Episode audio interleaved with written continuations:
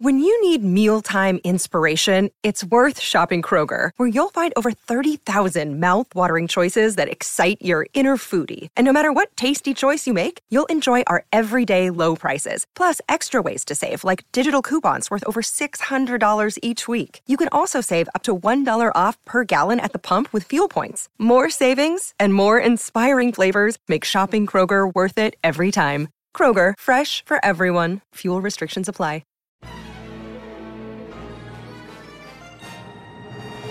There once was a man named Gold Roger who was king of the pirates. He had fame, power, and wealth beyond your wildest dreams. Before they hung him from the gallows, these were the final words he said. Our perspective is yours for the taking, but you'll have to join us first.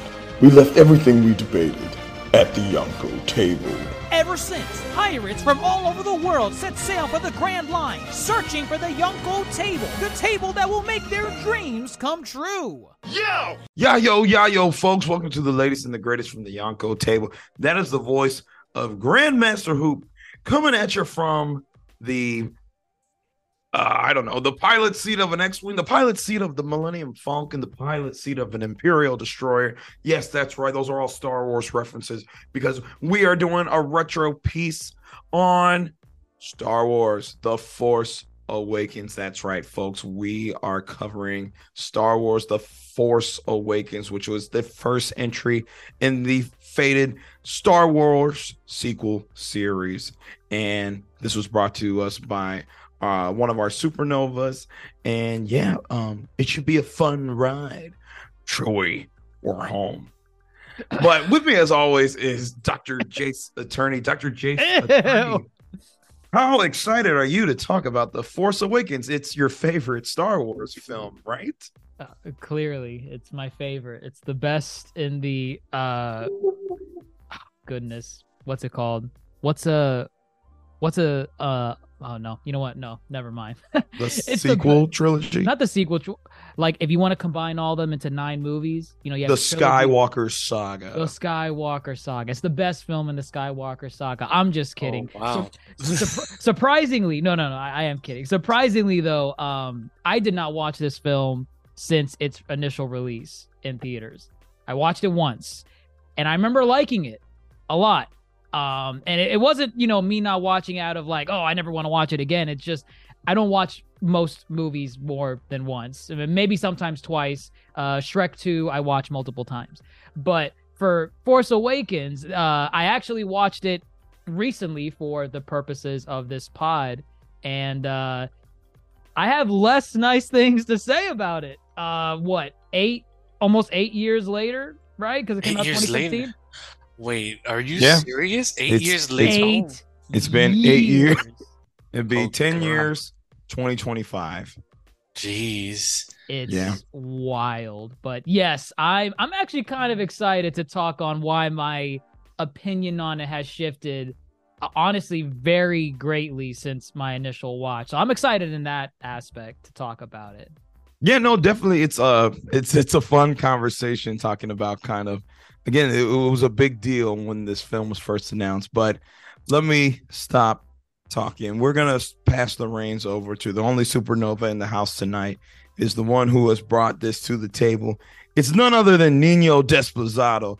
Nino Desplazado, thank you for bringing this to the table, and uh, we're gonna go ahead and give you the reins because this is your baby right here. Uh, this is your favorite. This is why you want to talk about it. I just think that it's time to talk about it. And I haven't found anything. Maybe there are things, but I think after a certain point, people only want to talk about post Rise of Skywalker, Star Wars, Disney media. Um, there is very few things that people want to look back on, and I feel like it's been an, it's been enough time, and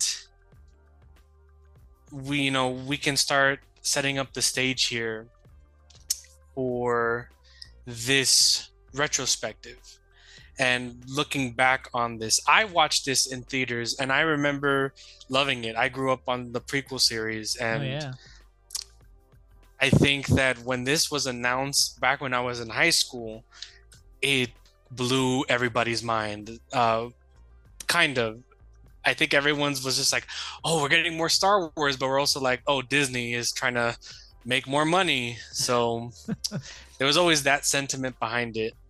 So it it, it did it did premiere, you know, in December 2015 after 10 years since episode 3. That's crazy. That's crazy. We had 10 years of Star uh, without Star Wars if you don't count the Clone Wars. Um, right. I guess which for is- films, right? Yeah. right. Well, oh God, there was the Clone Wars Don't film. don't, that- don't that that does not Ew, count. no, no I- one likes that. I mean, I was- don't know. Maybe some it- people do like it. It was I- the first four episodes Right. of Oh, the was Clone it Wars. really? Yes, It that was was. the pilot of the yeah. Clone Wars. Yeah. Wow. I honestly, I when I watched the Clone Wars, I I never watched the movie, and I just watched all of Clone Wars, and I'm like, oh damn, I got to go back at some point and watch the movie because it probably explains where Ahsoka came from. No. But wow, okay, I did not know that. yeah. Yeah. Uh, dare I say, um, the Clone Wars as a whole, because it Clone Wars premiered three years after, um, Revenge of the Sith, and then I what it it, it its first finale is in 2013. It was a nice little, you know, uh, so what's the word? Uh, palette cleanser of Star Wars. It was it was good, and it was a nice little placeholder until the next big film, which we didn't know was going to come. Um, but you know, uh, it makes you really appreciate the Clone Wars. But let me not digress. This is not a Clone Wars talk. All I'm saying is it was a nice little. It it held us over until the time. It really did. Uh, but I think once Disney announced that they were buying Lucasfilm for like seven billion dollars, well, four point zero five Mhm. billion dollars, Right. the writing was on the wall. Uh, speaking of the last time y'all did this with uh, Supernova, the Clone Wars was on Cartoon Network. um, when your big competitor buys a property of yours, you, that that's uh, the Grim Reaper being like, "Hey, open up! It's time to axe this show," and it was just the writing was on the wall at that point and we knew that disney wanted to do something big with star wars because they were doing they got marvel uh, i think before star yeah. wars or Yeah, the well same before year. Star Wars, I think. Yeah. I think I think uh Marvel was what like 09 or 08? Yeah, and then yeah, and then the last movies that carried over were um Captain America and Thor, and then Avengers was like their first one. Uh but yeah, Right. yeah, so they had Marvel, they get Star Wars, it's a conglomerate at this point. yes Who's who's next on the chopping block? Fox over here like oh and and God, it's it's a monopoly, Jesus. and it, it's true because and it's important to stress this point out that star wars used to be when you were a star wars movie was coming out you were you were dumb to go up against it in theaters that would be where everyone would go see and that's been like Mm. that you know um since the original trilogy the prequels everyone like Star Wars, that's it. So imagine Disney, another big titan, having the MCU, the newly formed SCU, and Star Wars coming together. That's that's uh, extremely unfair. you, But you you know- know, it, it's funny that you say that because um your favorite movie of course is Avatar The Way of Water. And I remember uh for years like every time James Cameron said this movie was going to come out he would push it out. Like this is like 2017 2018 and a lot of the times uh, during this time period it was because a Star Wars movie was coming out during the holiday season so like your December your November time period and I remember just seeing, oh, we're never getting Avatar 2 because Disney's going to release a Star Wars movie every single year and it's going to have to compete with it. So I I definitely believe in that that no one wants to compete with Star Wars cuz it's it, it's to make bank. It's to make bank. That's your competition. And thinking about it, he didn't release Avatar. They didn't release Avatar 2 until Star Wars was well past the yes. well Done. out of the box office. That's which you know is very telling. Mhm. But so there was this big culture shift once Disney bought Star Wars, I think, uh, and I noticed it. I noticed it when I was growing up. They, when we were growing up, everything that you could find of Star Wars games, uh, merchandise, lightsabers. There was a heavy influence of the Clone Wars. There was a heavy Oh, influence yeah. of the prequels. You could go in, I was in like middle school, like let's say two, 2010. You could go into a Walgreens and find an original box from episode one Darth Maul lightsaber. Yeah. Very It- specifically, yes. It, it was the more mark. I mean, in my opinion, it's the more marketable uh trilogy of Star Wars compared to the original. Like I, I know they had toys and games back when the original came out, but the prequels, yeah, like you have so many Jedi, so many different color lightsabers, um, different characters that are just uh, you know, people wanted to dress up as both male and female and creatures. Uh, so yeah, no, for sure. I, I, I definitely believe that that was definitely the main culture. Like, if if you were making a game, you had to have the prequel tr- trilogy in there. You had Yeah. to. And one of Oh. the one of the most famous games from back in our time was Battlefront 2. Battlefront Wars- Two. Legendary game. And what could you do in that game? You could go anywhere. Anywhere, anytime Anywhere. period. It was there was a big emphasis. And there was like a huge library of people doing like expanded work, like after the Return of the Jedi, Right. Yeah. before the prequels, things like that. There was a bunch of them. I remember actually when I was a child, I bought one of those books, you know, one of the Star Wars books, and it was about Obi Wan and Anakin. And I was in Aruba at the time, and I bought it, and I was like, "Ooh, look, a book!" And it was just, it was, it was fluff, you know, it was just fluff, but it was still there. It's extra stuff, Yeah. you know, like you, you get to dive into the world again without having to go through like the movies or if the show was even out at the time, you don't have to just watch the show. Yeah. I think it was just, you know, that was what was popping right now. The prequels, the Clone Wars, Jedi at the highest point of their power. It was really fun to dive deeper into that aspect of Star Wars. Maybe because also there was like this technology that went into those films that a lot of people gravitate towards compared to the previous films. Unfair comparison given the time periods that they came out. However, yeah, it was like the idea was they're going to do more with this realm of the universe than the original trilogy. So there was that giant let's center what we do around this right now. And but even it was more so than that because I would say it was a little bit more sinister. I do want to mention the Legos. The Legos were a big part of the merchandising as Ooh, well. Lego Star Wars. And the there was a- bunch of Lego merchandise centered in the prequel trilogy. Most there was so many droid army and Yes, like like yep. Lego sets, so many of those.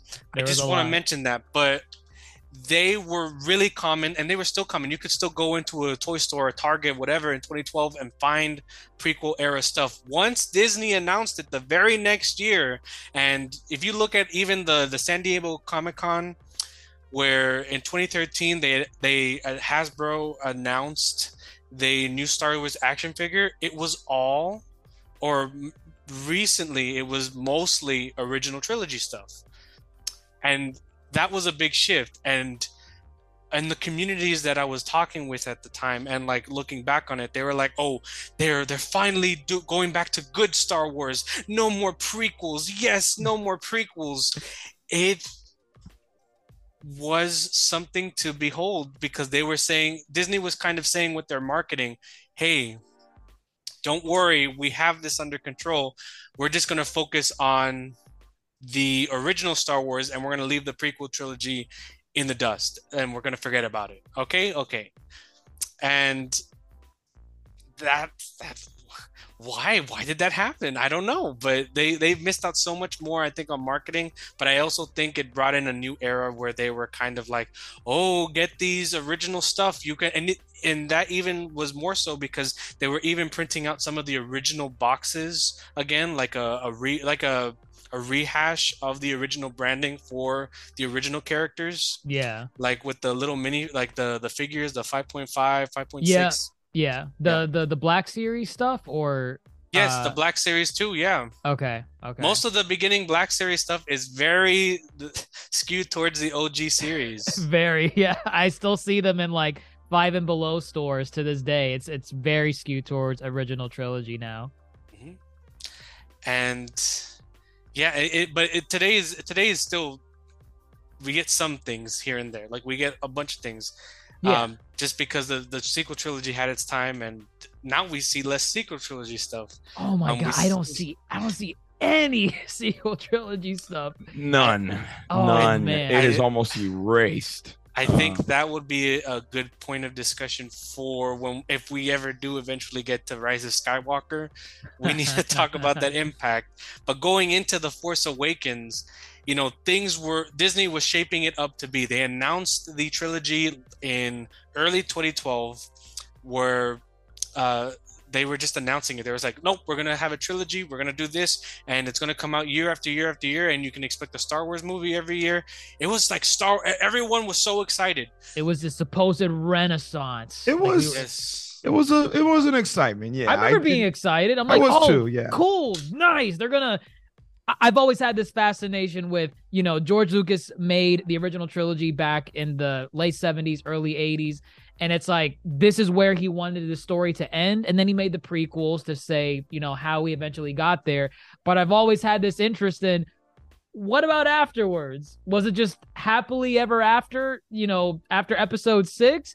And I, I, you know, I would always go into forums at the time and be like, did George Lucas ever like write like a draft for like episode seven? Did he ever have plans for an episode seven? And you know, you have expanded material, like what Nino's saying, like you had your books, your comics, and all that stuff, but I wanted a movie. I'm like, just do make something, or if not, I mean, let Star Wars die a slow death. So when Disney announces episode seven, I'm like, oh wow, after the original trilogy. I'm I'm excited on that alone because it's like, so we're gonna see Luke, we're gonna see Han Solo, we're gonna see all these other uh legacy characters. However far into the future, Well, that was that was the hope the- is that we would see them.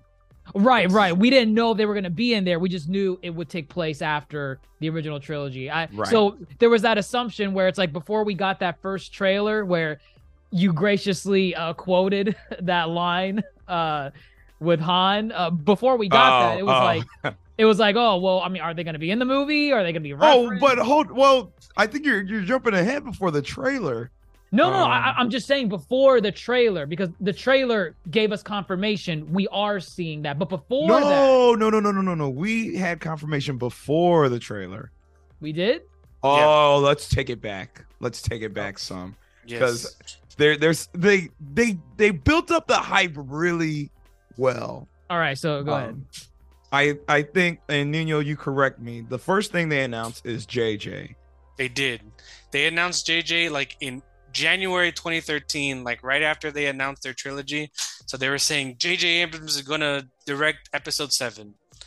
And this was a big, big deal at the time. JJ Abrams was just coming off of I don't remember his most recent movie, but he Did he- had um, Was it Super Eight? I was gonna say, I think it was Super Eight. I think because um, And was this was Star Trek before or after? Star well, the Star first Trek Star was Trek in is 2009, right? 2009. The second Okay. one I want to say is like Twelve. there was a good gap. It might have been 2013 into yes, darkness. yes. Into Darkness was like 2013, I be- or maybe even 2015. There was a there was a big 20, gap. 2013 was into darkness. Yeah. 2013. So Okay. he's he's he he just wrapped up into darkness. Doing press for Into Darkness, or really just wrapped up, yeah, because it's January 2013. I remember being excited with his announcement because I Yeah. the previous his previous works. I'm like, yeah, I enjoyed both Star Trek movies, and I'm not even a Star Trek fan, but I like the Me movie. neither. Yep. Yeah, and he he did Lost. You know, he had Super Oh. um Super 8, Cloverfield. These are all big names, big like sci-fi stuff, and everyone's just really excited. And they knew they knew who to pick to start this series because J.J. Abrams has a specific way of storytelling. He did a TED talk on it, uh, called the Mystery Box. So if you want to Oh. fill somebody's up in seats, J.J. Abrams is the man for you because he'll start you off with these mysteries. He'll lead you down a rabbit hole and say, "Oh, what about this? What about this? What about this?" They start getting you questions, and uh, the first title reveal was like the first when we first got the Force Awakens. We were all kind of like, "What does this mean? What does this mean?" You know, the other movies were very Attack of the Clones, um, Revenge of the Sith. They were very much like labeling to the to the point. They Yeah. were to the point. very to the point. So the Force Awakens, we were like, "What's going on?" You know, we don't know any of the plot details, and Disney was tight-lipped. Very. I don't remember necessarily when we got confirmation on Luke Han. Oh, I got it. I got Oh, you. You I got, got it. you. Okay, I got go you. ahead. Oh, I, Go I ahead. got this. I got this. So everything you said, and then I think he does an open casting call. Uh, he's like, there's like two, three roles where he wants, you know, an unknown to come play Yes. these roles. Yes. So he opens the casting call. And then I guess maybe I don't know the exact timeline, but I know the photo. They release a photo of a table read. And at the table read, it, let me tell you, there's there's JJ, there's Kathleen Kennedy, head of Lucasfilm. There's unknown actress uh Daisy Ridley. girl. Daisy Daisy Ridley, John Boyega, who at the time had only had this film, uh, Attack the Block. Yes, Attack the Block. Right. Attack the Block, Attack the right. Block. Oscar Isaac coming off of uh, critical acclaim with Inside Llewyn Davis. And then in the picture, you see Harrison Ford, uh, Carrie Fisher, Peter Oh, that's how you Mayhew, right? Anthony Daniels, uh, Kenny Baker, RIP, was not there. Uh, he had passed at that time. And uh, your boy. Oh, I'm sorry. Adam Driver. Adam Driver's there too. Oh, okay, okay. Yep. And then your boy, Mark Hamill. And that was the first confirmation that they're all coming back. And that it's a black and white photo. It's a really cool photo. Cause I remember seeing it. I was like, yeah, I was like, oh my I, god. I don't think I've ever seen that. Oh my god, Yeah, you no, should I, look it I up. It's- remember. Yes, I remember exactly what you're talking about. And it was like on, like it was like through a newspaper or something, or like yeah, yeah, magazine. something like that. it was that. very big, very big at the time. Um, and yeah, I guess that would be the first confirmation. Like, hey, we're, they're coming back. It's gonna be great.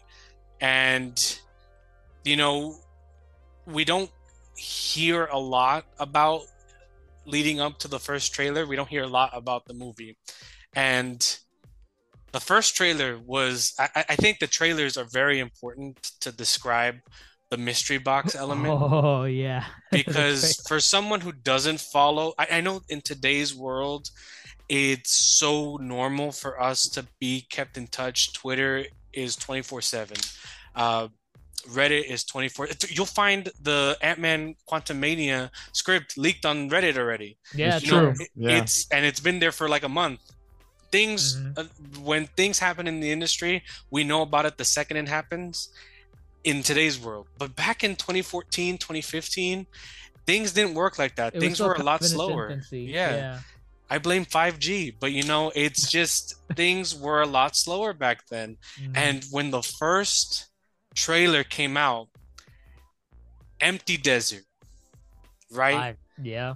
Yeah. and everyone and they didn't even mention what planet that was so everyone's Right. thinking oh we're going back to um tatooine that desert. Hell's- empty desert and then boom john boyega's face black stormtrooper he's Oh and he's like what I- a way Yeah. to open that trailer what a way to open that trailer it it was perfect. It was perfect. I mean, for better or worse, because you know, you I remember the negative vitriol that came from that initial reveal. And but that got it trending. That got it talked about amongst every circle, th- this trailer. Uh, it was whether that was Disney's intent because they had, hey, let's put John Boyega there for the controversy, and it's like, I hope the intent was just like him appearing and just gasping for air. It's almost like it's the fandom kind of like releasing their anxiety, like Yes. we're here, it's I- here. Yes, I definitely agree with that. And I need to mention this because there's a court case around this right now. Um, and this is one of the biggest offenders that there are B roll footage in these trailers that never see the movie itself. And one of the and I'll get to one of these in this first trailer, but there's an ominous monologue about and we never hear this monologue either about like have we um there has been an awakening. Wait, have you- you, you- felt it? This is in the this, this is in the movie. Not in the same way. Not in the same way. the I don't think the have you felt it might, but like You feel it, Uh, Mr. Krabs? it, it's in the movie. But continue, continue. It's but it's not in the same way. That's what I'm saying. And Okay. we get to like this point where we see a bunch of images and then it all builds up to black cloaked figure walking gets Mm. his lightsaber out and it ignites and then you see a cross guard that shot is not in the film It is that not. shot it's not. is not in the film It's not. It's not. I, I yeah. watched it and I'm like, wait a minute. I and you remember the trailer. it you hear it happening Actually, my background is Yeah. pretty much where that shot would be And- in the film. And actually, that shot in your background, that is more for the trailer. It was more zoomed in to where I, I don't think you saw Rey. No, these two are in not the- in the shot. Right, you, the you shot, just yeah. see the hand, and then you know the, the ignition of the lightsaber, and then the cross guard comes Oh, out. it was probably the most badass lightsaber ignition I had ever seen outside of Darth so- Maul's. it's so Yes. angry. It has Yeah, so much it's very anger in it. angry. Yeah. yeah and then the rest of the trailer shows you know action tie fighters the falcon when people saw that the falcon was going to be back i think it sold them on this movie like Well- and this was disney really going into full trust us we we know what we're doing Right. This is King be the John. Williams' score too when the Yes. Falcon Yes. comes on screen. yes. It's like, oh, okay, we're in good hands. Okay, Disney, I see you. Mhm. Mhm. and that was the first trailer It didn't. people lost their okay, mind no, It's never like, mind. I know. Okay, go ahead. Go ahead. Go ahead. Go ahead. yeah um be, that was the first teaser trailer it, that's where it ended like I, I made sure because i know what i think i know what you're gonna say I I know. I know. yes Because I was like, wait, was that wasn't that the first trailer too? But no, no, it was it was the the next one that that, that you're gonna get into. Yeah. So then the the next trailer is the more iconic one, I would say, because it has the Han and Chewie with Right. Chewie, we're home. That version of the of that scene, that's B-roll. That's not in the movie. It's not in Um, the movie. It's very slight, but it's not in the movie. Got to I just got to keep pointing it out. But all of this was leading up. Even the theatrical trailer didn't show much.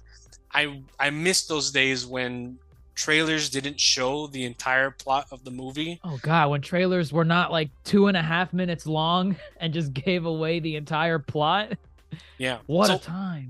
I have to give credit to J.J. Abrams because he really does know how to market a beginning of a series. Agreed. He- I agree. He, he really gets you in those seats, and I think Right. he had a lot of pull. I think as we continue this talk about the other movies, we'll understand that J.J. Abrams had a lot of control with this movie because all the other ones had a lot of control with their movies as well. Mm-hmm. I think he had a lot to do with the marketing of this movie as well. He was very selective of, hey, I don't want this in the trailer. I want this instead. I don't want this in the trailer. I want this instead. And he was always leading to mixed direction. I do have to, speaking of misdirection, the posters for this movie Ah, yes. and the marketing. So, you know, Kylo Ren, masked figure, we don't know who he is. I didn't know who Adam Driver was at the time. I was just like, I don't know who he is. He's just a masked guy. Oh, right. Kylo Ren.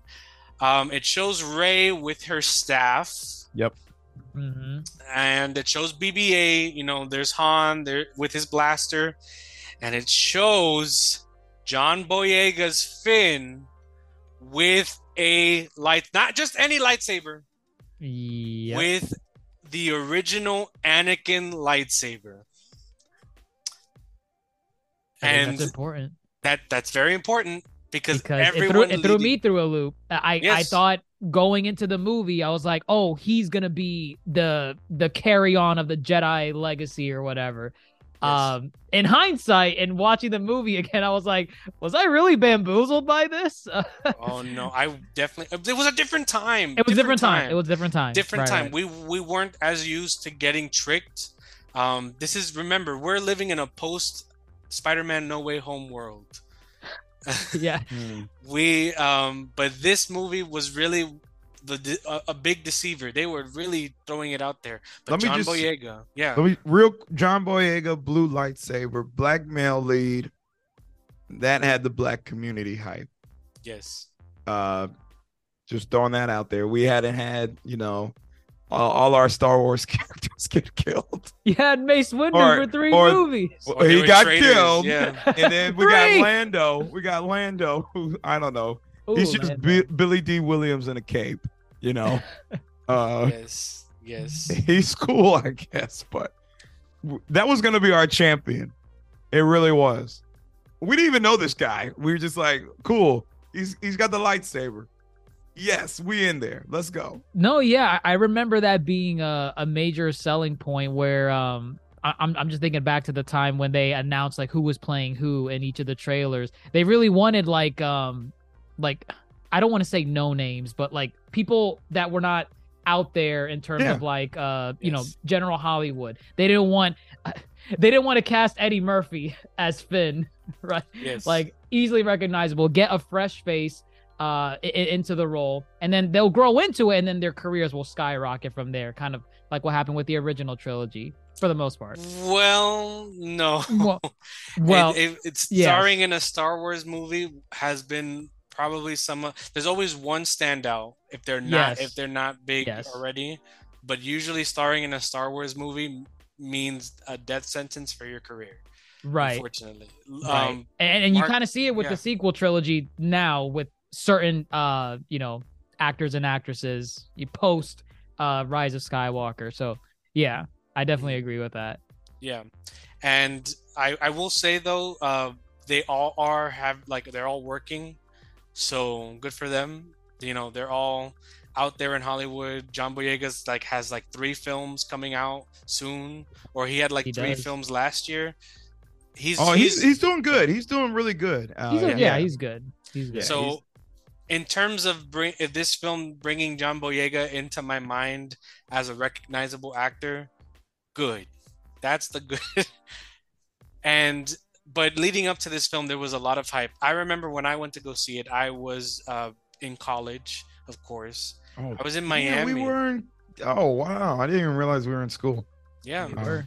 and we Yeah. I, I was in sophomore year and i was i remember who i went with i remember we went to go and this was like during the time of midnight premieres still i went to go see it midnight premiere um i stayed up and we went and it was the big grand time we were all really excited going into this movie i don't think there was any person that wasn't excited going into this movie I yeah can't believe 2015 was eight years ago. Goodness, yeah yes, I could've sworn I saw- I could have sworn I saw this movie in high school. But goodness, oh no Okay. no this was, all right. uh, I I I cannot tell you who I went to see this movie with. I have no idea. I don't really know who either. Dr. Actually, no, Jason, no. I feel I saw I it a remember- second time with you. Uh, maybe. I I I remember the group that I went with uh for my first watch, my only watch before a couple days ago. Wow. Uh, I for went- this I- movie. I resaw this movie now that I think about it three times in theaters. And I went to go see it with very different people every time, and we all had a great time. I remember I had a friend named Fabian. Oh, yeah, gotcha. Grandmaster Hoop knows Fabian. Fabian, Yes. if you're listening, shout out to you. But he was so excited for Finn. He said, finally, a character I can relate with in a Star Wars movie. Sure, yeah, And man. It was deal. real. It was Yeah. real. Big deal. Oh, and also now that I mention it, now that I mention it, a new game was coming out around the time of The Force Awakens. Um, and it was Star Wars Battle Battlefront. The Ah, the Uh, Oh, the version. original, yeah. Yeah. the EA, right? Which the was a game, by the way, that only focused on the original trilogy. yes. Yep. Yes. No. that, um. that reflects that shift that Nino was talking about. Disney wanted to really push away from the prequels because I guess prequels bad. uh, Prequel's bad. Prequels re- bad. reasons why I never got. Uh. I never got the first one. Uh, I Yeah. just, No. Oh, I did. I got it opening. I got it, Oh God! first opening day. and it, my reaction was, "This game is beautiful." It was Two pretty. hours later, I was like, wow, I'm gonna just put this down, and then I barely played. But I, I, the, I have I have such nostalgia for that, just because uh, people were so excited for Star Wars that they would play anything. They, we were deprived of a good Yeah, Star no, Wars game. starved. Wasn't yeah. I mean, it, It was begged Lego for. Yeah. Uh, Battlefront 3 was something that was always begged for after the original Battlefront 2. So th- to see uh, Dice, who was ahead of their time back then because they, you know, their Battlefield fame and everything, and they're coming in to do Battlefront, it's like, oh yeah, it's in the name. They already got the first two syllables in there. So they, it was perfect. So I, I, I see the success of Battlefront. Um, you know, EA's Battlefront. I call it EA's Battlefront. And then, um, and then years later, uh, EA's Battlefront 2 came out, and that one had everything in it. Trip Yeah. prequel and sequel. but then we're going basically we're going into the movie now so we're at the movie the the film starts and rewatching this i gotta put a disclaimer. I found a lot to love about this movie um going back on it you know? I don't i don't think it was the nostalgia. I tried to keep my you know my critical distance away but i found a lot to love about this movie. And generally it's really about finding Luke Skywalker and also generally it's about a new hope but with a new fresh coat of paint. Um those were generally the consensus but it follows Finn, you know, a former stormtrooper, really interesting, and it also follows Rey, a random somebody from a desert planet that's not Tatooine. right. I don't know why they made Jakku. It's, it has Um, no character. I mean, it's it's it's it's as you said. He's trying to hit a lot of the nostalgia uh, of A New Hope. A little too on the nose for me. Um, I will say, as we continue talking about this on our on this pod, what I am talking through now is my current thoughts. They might have not been my initial thoughts walking out of that theater. Yeah. But it is what it is. Uh I I can I will say this. I really enjoyed the film walking out. Uh but I look back and I think what I really enjoyed was more of the nostalgia and now I'm now I am here and we're discussing. So uh you it could have could have if it was gonna be a desert, could not have just been Tatooine? I don't know. So that there you go. Okay. Well, I mean, you say that, right? And it's funny because it's easy to view this in a hindsight lens, but Star Wars ever since then has had this I think there's like a proper term for it that the community calls it.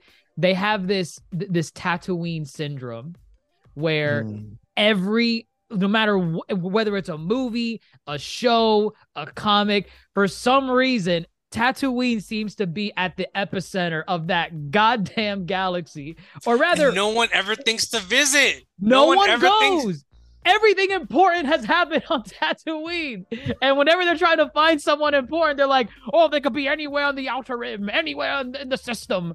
Oh, uh, should, shouldn't we check Tatooine? Pipe down back there. We're checking them. every realm of the galaxy but Tatooine.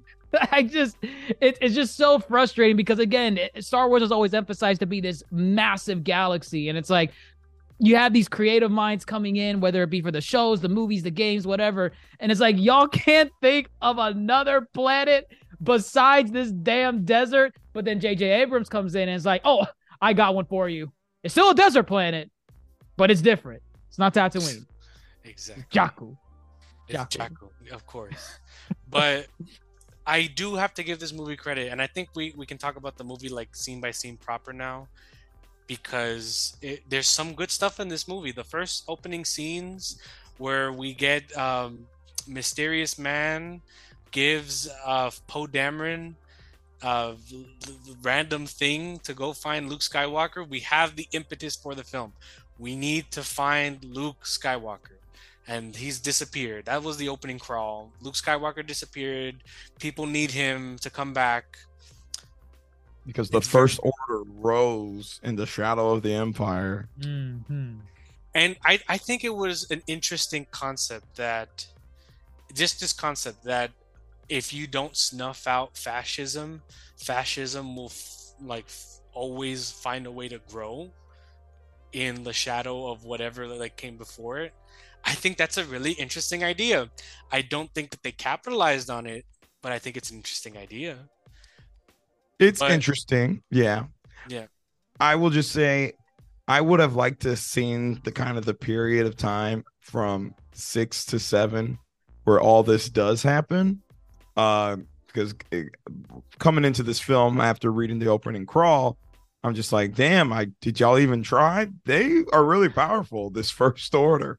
Yeah, Uh, you, you destroyed their their leading figures and their leading weapon in episode six. How did they? Uh, the, the, the second leading weapon. the s- second one, the the, the second, rebuilt right. one, it wasn't even finished yet. Did you did So- you just did you turn a blind eye to the third? They ain't Building? coming back. we, we defeated them twice. and I think we were more forgiving because we just wanted something like Star- we just wanted Star Yes. Wars at this point. Yeah, We were I- like, give us Star Wars. and I think that's another thing that JJ realized at the time in making the movie the way that he did it. I think the safest bet to appease everyone is to really go for that nostalgia rather than take the risk that that George Lucas took and how he structured the prequels uh, where it tells a, a vastly different story than how the original trilogy was, you know, new characters, new locales, all that stuff. But JJ is like, all right, Disney's hovering over his shoulder saying prequels bad, prequels bad. And so he's like, all right, I got to elicit that nostalgia. Let's make this kind of like a new hope. Everyone loves a new hope. No one ever shuts up about a new hope. But but wait, I think I think we're forgetting a very key factor in that analysis. Disney may have been doing that, but also J.J. Abrams is a huge Star Wars fan. Yes. Like he is, he right. was extremely and, and even so he didn't like I think he was quoted with saying that he did almost didn't want to take this movie because It's a big he- task. he was he was very nervous to take it. You know, Right. he wasn't as big of a Star Trek fan, and with Star Trek he did really good things, and you know, he but he had that distance from it that he could kind of experiment with it Approach more. it like just kind of just as a filmmaker versus a a, A fan, fan. making a film. Right. Yes. Right. So I think that was really influential in how he structured this film. He's also, I need to say this, he's also a huge fan of Luke Skywalker. A huge fan of Luke Skywalker. Mm. Um, so I think when we get to that point near the end of the film, I think that the decision that they make with Luke is more understandable from his perspective as a fan making a film. So we you know we get introduced, and what I love about this film because there's some really good stuff. The shots in this film depicting like horrors of war. Unfortunately, Star Wars has been fantasized about for so long that we forget what it's about. Yeah, we forget what it's about. and the first order coming in and wiping out that village and that that was really good. I felt terror. I felt like, "Oh my god, they're coming and they're just killing everybody." That that's something you don't see. And then we get the stormtrooper who falls and like puts blood blo- blood in a Star Wars movie on, you know, a helmet. That's that's was that was a risky move that I think we were ready for. This was this was like I think to me it was saying this was a mature Star Wars film that we were getting. We were going to get a more mature Star Wars film because the prequels kind of leaned a little bit heavily into kids films. Um, except Revenge of the Sith. Revenge of the Sith, you know. I mean, it was a kids film, but the kids, Master Skywalker, what are we gonna do? the I'm gonna, I'm gonna say this, and because I do too, like kind of that. I mean, it it was a little over dramatic with the blood on the helmet. Uh, what I will say though is this: I don't know if that is ever matched, as far as kind of just the very kind of close up to what, as you're saying, war being depicted. I don't think we get a scene as real as that scene uh later on or throughout the kind of the rest of this trilogy. Um, so I do appreciate that scene, and it and it does make sense for the character who gets the blood on the helmet, kind of where they go after that point. But uh, uh, continuing with this scene, you know, uh, again, very nostalgic. Here comes the man in black. Uh, coming to collect his prize, his trophy, the thing he's out for. Kylo Ren um, came on the scene. I like Kylo Ren. Uh, I like his name. His name's got a really cool name. Got a Very cool name. Um, they even remind you of um, anyone in particular? I mean, it's giving a skinny, less robotronic Darth Vader. Um, you know, Again, and they- yeah, eliciting they- that nostalgia. they don't try to overdo it. They don't try to get some James Earl Jones matchup. But so the voice is cool and it doesn't feel over the top. Uh, we forget to mention there's Poe. Poe is here. Poe Dameron, Yes. young hotshot pilot. Uh, and they have a little one-on-one little banter. I think what Poe shoots at Kylo Ren. and he gets stuck, and the shot gets stuck in midair. That this, I love that. That that's a selling point. That that to me That's a is selling like point. because it's something that's never done in anything Star Wars before.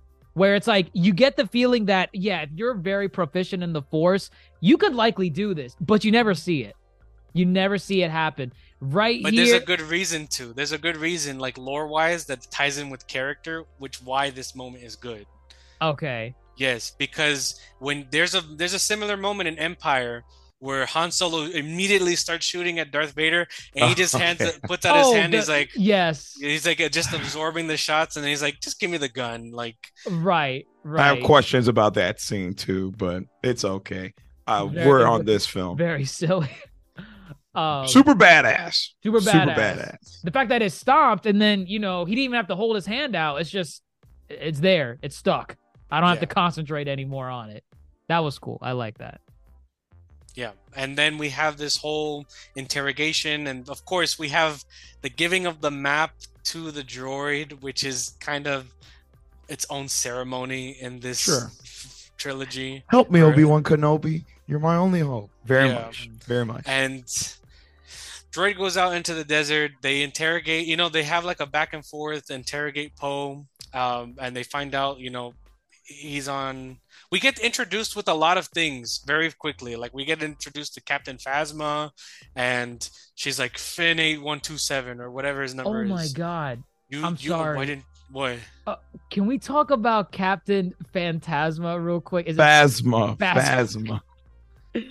phasma oh my god going back to the trailers i remember people being very hyped for this commander stormtrooper i was hyped for this commander stormtrooper Okay. Um. God. Uh, you know there was. you I think remember there was this, more- right? We were all, oh my god, one of Well, the was a- biggest crimes that they did with. There were a Captain lot of people at that table read who I'm forgetting to mention. Uh, that's Gwendoline Christie. Yes, yes, Uh, and the height of game Rightfully of thrones so. was this time was around this Right. It was very smart to cast someone from Game of Thrones in your show. And not only do you cast someone, one, you cast a woman, uh, which we need more women in Star Wars at this time, I think. Uh, you know. Two, she's a captain.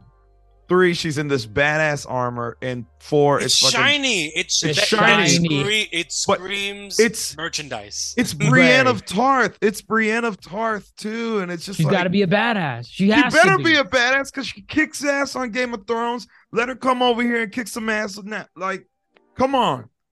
Mhm. Yes, more hype. Good hype. More hype. There's a lot Remember, of this hype. is trailer. This is trailer hype. Oh yes, Yes. in the trailer. Yes. It's tr- and and this first scene does a really good job of establishing what the first first order is, who this movie should be about. Um, I have to say it really loud oh, because whoa. the first the first scene in this film is Poe, Finn, and Kylo Ren. Ooh. Mm. Think about that. Poe, Finn, and Kylo Ren.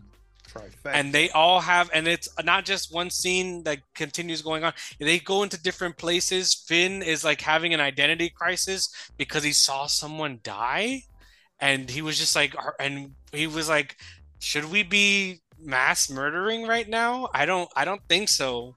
I don't think genocide was on the agenda. And we have these characters so then we get changed into you know the Rey portion who the, the movie is about and we get to see her in Jakku, and you know she's a scavenger. She goes down a little hill. we hear the John Williams score, and this is a note. John Williams was actually sick while composing for this film. Oh wow. Um, so he, people noted at the time that you know his compositions weren't as great as like his other works with Star Wars. So they were like, "Oh, we like the Rey one, but there was a lot of reuse of other Star Wars themes." And you know, and it was because he was sick during this time, I think. Right. So that's that's just something to like add in there. But this Rey theme, like ding, ding, ding, ding, it's you know it's interesting. It's um, and we get you know more back and forth. Finn and Poe cra- um escape. this instant chemistry between them, very like they they they really needed to star in a movie um themselves and just go back and forth. Um, well, let me just let me say it was I I like this idea to explore the stormtrooper Mm. and challenge the idea of whatever it is they have in their head as should we be mass murdering well, who is we've never had a stormtrooper character we've had clones which is their own thing in their own right uh, which is excellently done in the clone wars and whatnot but we don't know what a stormtrooper is. So to have a stormtrooper which is a, a star wars staple be your main be a main character was a very intriguing choice and i like that. And you know he takes off the helmet rescues poe grows a conscience um i like that we're getting this Yeah. and i'm invested Right. still i'm still invested at this point in the film Yeah. Ooh. and I think, and then there was like this like airship battle where they were trying to the Tie Fighter. That was really that was really good. That was really very exciting. nostalgic yep Yeah, and not only nostalgic, but it was like building their characters. Like Finn was like, "How do I shoot this?" and uh, Poe was like, "I'm the best, you know, fighter pilot in the in the rebellion," and you know they or the resistance, and they crash land. The resistance. but then they two crash. different things yeah, they crash land on Jakku. Ray already met BB-8, and then the the Tie Fighter blows up, and then we get this um shot with Finn, and he's just in the desert, and he's shedding his, you know, Armor. his stormtrooper armor, right which is I think is very metaphorical, where he's just he's wearing black. He's literally he's coming out of depravity you know only with something that someone gave him like the hope that someone gave him to keep moving forward. I think that's really great storytelling. Completely great storytelling. I'm very much still invested at this point in the film. I'm here. Yes. Yes. And then we get we then we get to Rey and Finn meeting. They have chemistry too. Um, there was like this moment where I was I question um, and I know that a lot of people online, especially a lot of the you know communities that don't like women are like "Oh, Mary Sue oh Rey's a Mary Sue and she's an ultra feminist they're taking over and uh, you know they they just but there was a moment in this film that didn't seem like a little like natural. Like i get it but they never kept up with it in like throughout the film where finn tries to take her and like hold her hand to run and she was like don't hold my hand. I don't need you to hold my hand you let know? go of my hand. What And- yeah it was it was just like what's what's going on? Um I will say on Jakku, we do start seeing the instead of CGI characters, we see people in like suits and uh, pro- prosthetics uh Practical costuming effects. practical effects yeah That And was a major uh, concern. I, I guess kind of going back to the J.J. Abrams thing, that it was a question of what were we gonna do in 2015 in a 2015 Star Wars film? Are we gonna do the George Lucas thing where everything CG, everything, everything, uh, no more puppeteering, no more practical effects?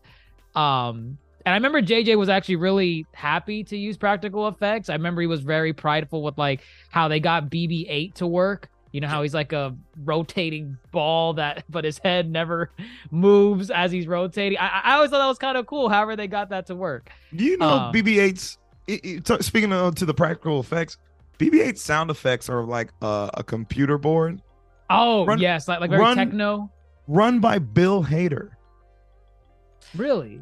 so Stop. This is this is an Abra- Abrams-ism, as I will call them, because he has a bunch of actors in this movie Oh That- yeah, that absolutely. gets no um like credit, but they're like, oh, but they were here. Um, Daniel Craig is a stormtrooper He somewhere. is- no, he's he's in the scene. I think Rey tells him to unlock her. yes, I That's think that Daniel him. Craig. that's Apparently. Daniel freaking Craig. That's Yeah. hilarious. Um, the guy that tries to sell Rey the portions. That's that- Simon Pegg. That's Simon Pegg from Shaun of the Dead. Oh, okay, okay. Yeah, or yeah, yeah. you know, him and JJ did Mission Impossible. Yeah, yeah, Yep. Wow, that's hilarious. yeah. It's so they, there's just a bunch of people that, and I, I again, the hype around this movie was even in the industry. People want to be in a Star Wars movie, even if it's like they just want to be on set and like do something for the characters. It could be the worst movie ever. I'm in Star Wars. It doesn't matter. Uh, I think it just keeps going from here. I think in the next two films, there's an Yeah. equal amount of stars that appear. Yeah. Yeah. It, Wow. it, I think lessons, but this one is definitely the one where they're unrecognizable. um, like you don't ever see them. Um, we just hear them from like a newspaper. But continuing, we have Rey, we have Finn. They're running, they're running. BB-8 is adorable, by the way. Absolutely adorable. All the scenes Very in BB-8 in this in this movie, I was like, wow. They knew how to sell merchandise because this little ball was so cute. Oh yeah, that so thing. cute. Toy stores. uh, It was sold out everywhere Yeah. easily. and basically they're running from the stormtroopers that are trying to get them because they want to get BB-8, and then the the first uh, meta joke in the movie. We're gonna take oh, that one. That one's junk. We're not gonna take that one. We're Oh. gonna take this one. That one blows up. Okay, the junk will do, or the garbage will do, and then it turned. The camera literally turns to reveal the Millennium Falcon. Dun-dun-dun, dun-dun-dun. I think they play that little bit of the score and more nostalgic. this is where yes nostalgic yes but this is where i have to question the millennium falcon the ship that made the kessel run in under 12 parsecs the famous ship is on a planet and no one cares about it. No one. I think that I think that's a little bit of an oversight, especially since there was a person upstairs who we'll find out later who really would care about to know about that ship. and this is kind of where I didn't realize this watching it in my initial viewing back in theaters. Having watched it again now, there's a lot of coincidental things in this movie. What are the odds that the main characters of this film are getting into a legacy aircraft or spacecraft, the Millennium Falcon? What are the but there's there there- there's plenty of scenes that we'll get into where I'm like, wow, what are the chances of this happening? And it's like, kind of pulls me out a little bit because I'm like, isn't the galaxy huge? But then I forget it, the desert planet. There's only like one or two desert planets in the whole galaxy. So Well, Uh, dare I dare I say, you know, it's like they're they're cutting corners in the storytelling for pure nostalgia. It's like let's not explain kind of what this what's going on here, but I we know you're gonna love it, and it's like, yeah, we love it, but you know, yeah, it's like too coincidental. It's like again, that's why I say I wish we kind of had a that period filled in, you know, to kind of make up for a lot of these questions, and they will come up, and we'll we'll I, I will expand more when they come up. But y- the Millennium Falcon's here, they're in it. There's no way they can fly it. I mean, she's just a nobody on a desert planet. Oh. He's a stormtrooper who can't fly a Tie fighter. There's Well, no way they're gonna be able to fly this to- thing. To to be fair, to be very fair, Luke only had like to be fair, Rey was only driving those little speeders around everywhere. Luke was the she had a speeder in the film, like a like a, a speeder. Oh, the that big one? up. Was the that thing that big blew one? up. No, no, no. It wasn't the thing that blew up. It wasn't the thing that blew It was up. that. It was wasn't what that. they were- There's that clunky Yeah, it was. rectangle one. Yeah, that she Yeah, the went red thing. to. No, no, no. It looks like it, but it's it's one that she went to scavenge from. So she's has experience at least flying in a desert. All I'm saying is Luke also had that same experience. It's just a speeder in a desert and he led uh, an entire fleet to destroy the Death Star in the first Th- that was all 1977 though i just i feel like in 2015 the level of storytelling has to adapt and not not just be oh well they did it in 77 i think new hope was 77 Well, I think Um, Luke also had some some training. Uh, they alluded to. Right.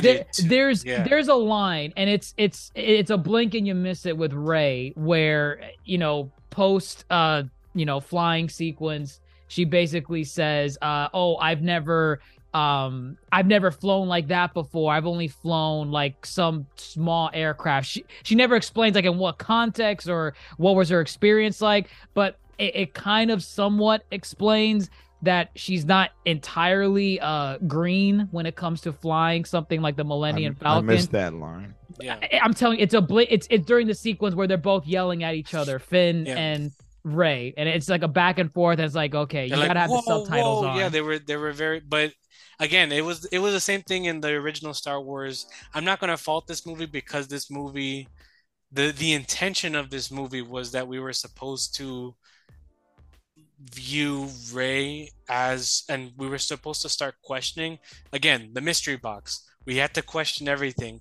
So we had to come in and question how can Rey fly the Millennium Falcon? How can Rey know about the Millennium Falcon circuitry and you know do this and that? And it's things that she's picked up over the years of scavenging, right? But there's also certain things that are supposed to be not make sense because the the title of this movie is called The Force Awakens. So just leaving that there. No, that's that's fine. And dare I say, you know, uh I think there's also some other stuff. It's like, ooh, why is Kylo Ren looking at FN two one eight seven uh during the Jakku sequence? How does why does Kylo Ren know exactly that it's FN two one eight seven in the TIE fighter? You, you know. forget, yeah, you forget one thing. You forget one thing.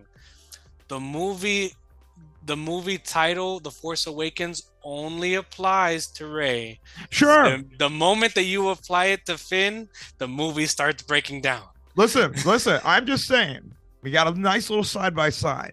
Not to mention, I don't think FN two one eight seven has ever shot out of a Tie Fighter. Uh, with working controls, does great. Millennium Falcon controls go wonky, does great still. Yep.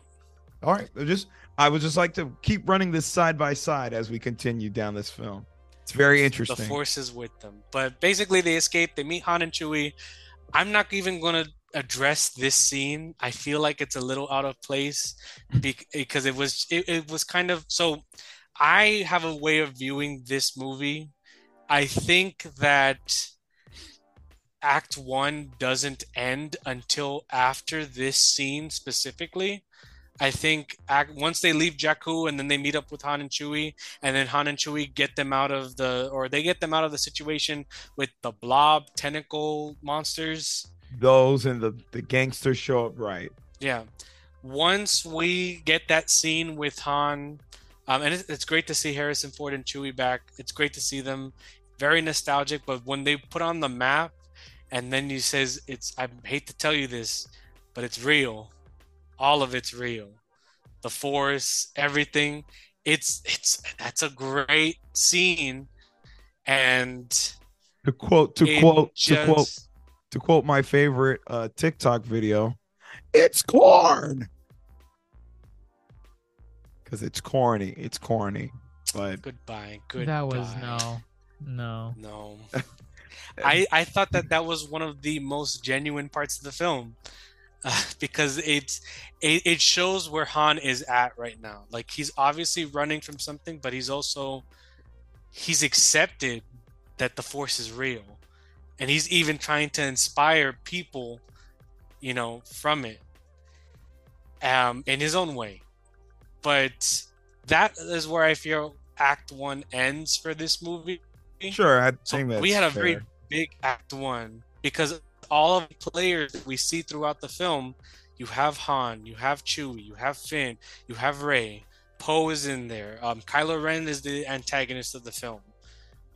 All those people are have been introduced, and these are this this is who the movie's about. That's why I'm saying Act One ends there. It's a really long Act One. It's like an hour long of this two-hour movie. Yeah. Yeah. Um. So we move into the you know they're like oh you're we have to get this thing to luke skywalker join the resistance and blah blah blah blah blah blah right sure um han's like i'm not going to take you there. And they're like why not? Aren't you uh, a, a resistance general? Um and han's like no not really. Sorry. And he even like throws Finn um, a word. He's like, "Women always find out the truth," because he knows that Finn is lying. Finn has just been lying this entire time, um, and there's been some like funny humor here and there, like, "Oh, you got a boyfriend, cute boyfriend," and then Rey's like, "That's none of your business." I'm- Uh, This is Some of where the that- movie starts to lose me a little bit. I'm gonna be I, like post Act One, because like you kind of had those mystery boxes that were really interesting. Like, who is Kylo Ren? Uh, is he a Sith or is he not? How does he know? You know, what's this new lightsaber that he's using?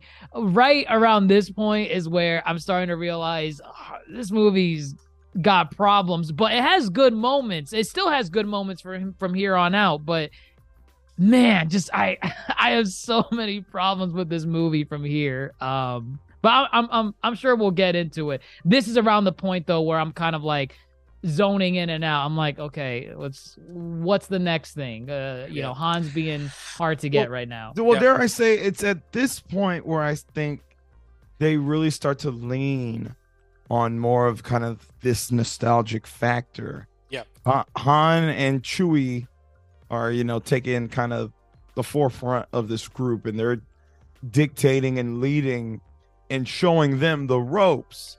It's kind of a passing of the torch. So much of it being a passing of the torch, they're just kind of be like, okay, mm-hmm. Uh, I I just wish that this that was more emphasized in the film. I wish we got more adventures with them than just going to see Maz. Um, but also, I I have to mention that the big mystery around Kylo Ren was solved in dialogue. It Not was. a, not a big reveal. oh yeah it wasn't i, I don't even think kylo was in the shot when it was revealed well, It was no, just technically, conversation no, Yeah, no, right? no. It was in the. I mean, he was in the scene, but not in the shot. well, the It okay, well, the first, the Right. first, the first bit was in actually the very beginning, when old man Max von Sydow, uh, aka uh, the three-eyed raven, uh, said, "I some would call your mother a princess," or something like, or they he called him royalty. So you're like royalty, okay. So that must be Leia related. And then uh, we haven't been uh, talking about these scenes because I forget where they are interluded at. But what uh, uh, they go talk to Snoke. Yeah, Snoke, and we and when you first see him, you think, "Oh, Snoke is just a big, big guy." Um, he's huge. He's huge in this film. Um, and every, I think everyone thought for a second, like, I, I guess this is where we're going to go from here. He's just a big guy doing big guy things. Where did this guy Um, come from? Yeah, I just really dislike that Snoke, how Snoke is used in, in this film. Um, I dislike Snoke. I I dislike him. Um, These, I I mean, don't there's like not. any rendition that he's been in. he's just a palpatine or, is- or, or an emperor an emperor well, no, he, pop, no, yeah, no, you Emperor could say Palp- it was just the Palpatine. I think I mean, that's Yeah, like it's just he he's the big bad. I mean, if if the Darth Vader comparison was not more on the nose, you have Kylo Ren reporting to the real big honcho behind the scenes. And what are the odds? He's another flaky, old looking character that looks like he's decrepit, but he's likely really powerful. But we're not going to see exactly what he can do in this movie. We'll probably see it in the sequel or in the end of the trilogy. Um, so yeah, that I I didn't like Snoke either. Like I was intrigued in the sense of like, who is he? Where did he come from? Is he is he like a, a remnant of the Sith? Like what is his deal? But in terms of like um uh, I guess creativity and trying to create like something new and different for this movie. It's like, okay, this is just this is just Palpatine. Uh, Kylo Ren's Darth Vader. This is Palpatine, and he's not even a, a really interesting Palpatine. At least at least the Emperor in the original trilogy had like um, just the way he spoke. I, I just like the way he talked. Uh, seduced by the dark side. I don't know. I, I can't do it. Side. I, I, yeah, I mean this this dude only gas for like I think he only has going for him. Really, if we're being honest, it's Andy Serkis, and people were like, Yes. Andy Serkis is doing some mocap for Star Wars. That's really cool. We're in there for Andy Serkis. But again, the more it keeps un, un revealing, you're just like, oh, this is cut and paste. This, as you said, Doctor Jace, it's just a less interesting Palpatine. Yeah. Uh, and, And he's I- manip- he's clearly manipulating Kylo Ren. Yeah. Right. And what I hate about what I hate about this Snoke dilemma, which and I'm gonna keep bringing this up as we go through the movies. Snoke steals um, any agency that Kylo Ren could have uh, for the sake of mystery, and then he ruins the mysteries that he has. So I don't think they knew how to write Snoke. Um, I also think that J.J. Abrams was putting Snoke in um, and there was a lot of we we got revealed about like oh this mysterious Snoke was pulling all the strings, and a lot of people thought it was Darth Plagueis that survived. I Um, remember the theories. There was yes. a lot of interesting theories about who Yeah, stuff and really we'll- was. We'll, definitely come back to that in the Rise of Skywalker, but uh, there it has been confirmed that J.J. Abrams was like there was a lot of things that we wanted to do in that film, but because people guessed where we were taking the film, we changed it in like the last film. So Oh my god, that is just so dumb. yeah that is- and and it's also probably why Rian Johnson decides to take the last jedi where he takes it um, which we'll get to um, in another episode we're on the force awakens right now Sure. so you know this this second act is very messy but if you view it from poe having a character arc this movie starts to make sense you said um, Poe? Poe? yeah no poe not poe sorry finn Oh. finn Oh. having a character arc Yes. because he Yes. wants he wants to leave the first order he wants to get away and he's so he's so scarred by what he has seen that he's like and he's latched on to Rey that he's like please i need someone to come with me. And he's he's basically like he he lets it all out to Maz Kanata. And Maz Kanata just calls him out and he's like they're like if you don't fight for this now you're never to fight for it. No one's ever to fight for anything. And Poe kind of just like, I'm fine with that. I'm gonna go live my life um, somewhere, and he tries to convince Rey. Rey sees has that Force vision, which is really cool, from the lightsaber after that whole scene. And Maz Kanata, I guess, is a Force sensitive. I'm blasting through this because this is how it felt like seeing it in the movie. um, there was a lot going on, like scene after scene after scene after scene of just things happening. Um, and the only time that I ever saw that there was character work being done was Finn. Finn had to make the most choices in the film. Finn had to, you know, decide to, you know, go back on like running away from the First Order. And that event that caused it was because they saw um, planets be multiple planets being blown up by Big Death Star Part Three. Okay. Uh, all right. Let's let's uh double back some real Go quick. ahead. Um, not too much. At you're right. Finn is getting the most character work done. In this at this point in the story, I am still invested because really because of Finn. I'm really invested in this story going on with him. I'm even invested in Rey's story because I'm like, okay, Rey's gonna be an apprentice to Han Solo, you know. Yes. Uh, and I like that. I like that a lot because you know it it's the connectivity. Um, it gives you know her character something to do because you know her whole character arc is you know she wants to be on Jakku, waiting for her parents to come back. But here's this grand opportunity, you know, that works for me. That angle really works for me. And then you bring up the force tunnel where she has the vision. and I'm like,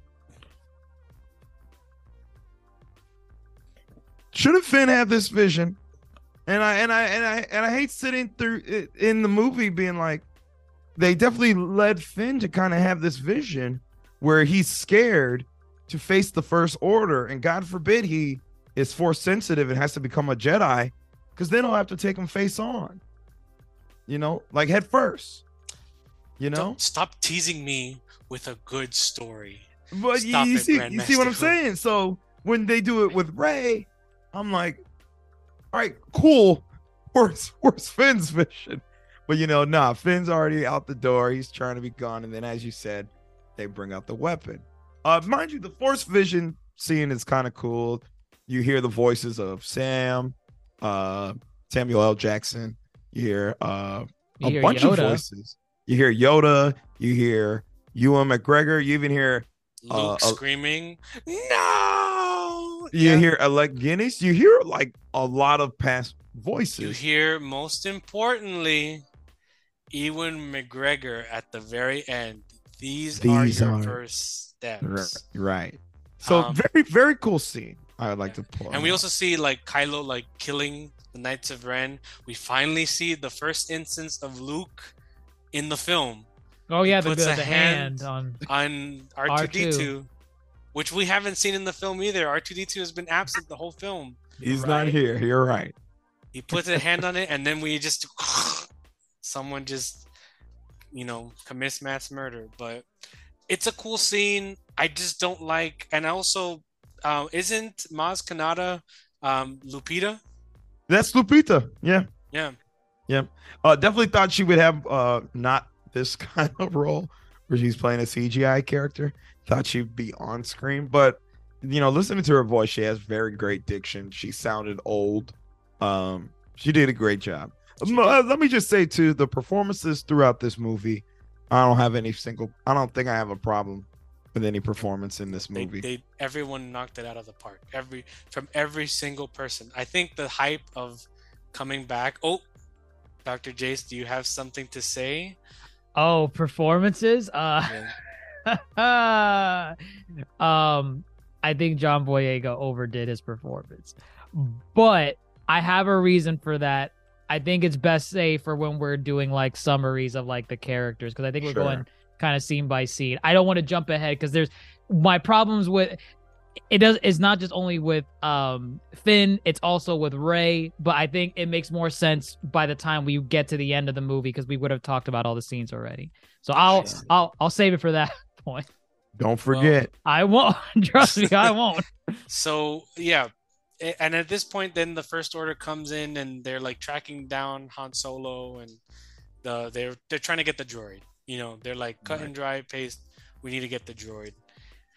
Um, and they take Rey. I'm, I'm, you know, there's that moment, that uh trailer moment. Traitor. Oh my god, Oh, it's one of the stormtrooper. best Oh. moments in the film. I I don't care what I say later. That was one of the best moments in the film. Traitor. Listen, this fool would quote that scene so often. It was perfect. It was not. Oh But my god. I, I just have a question. Why couldn't that be Phasma? yeah, why that was a perfect captain. Wait, is it Phasma or Phasm? Phasma. Yeah, Captain Captain, Phantasm. Phasma. Okay. No, not fa- Uh, but yes, no, that that was a perfect Captain Phasma uh moment. But they give it to an NPC stormtrooper who was, you know, very adamant that he's a traitor. How dare he? He betrayed the he he had Finn in his line of sight, and he could have just shot him. He could have just Yeah. shot, uh, shot him, but It, it, it honestly would have made more sense. It really would have made more sense for Captain Phasma to have that, um, and then have you know the the cool action scene, and then Finn could like not win but also Yeah. not lose. You know, perfect. to and then he just escapes and he's like I gotta get out of here and then the resistance comes and everyone's like oh the resistance is here and Finn's like where's Rey um and then Oh man, don't worry. I'll come back to this. Don't worry.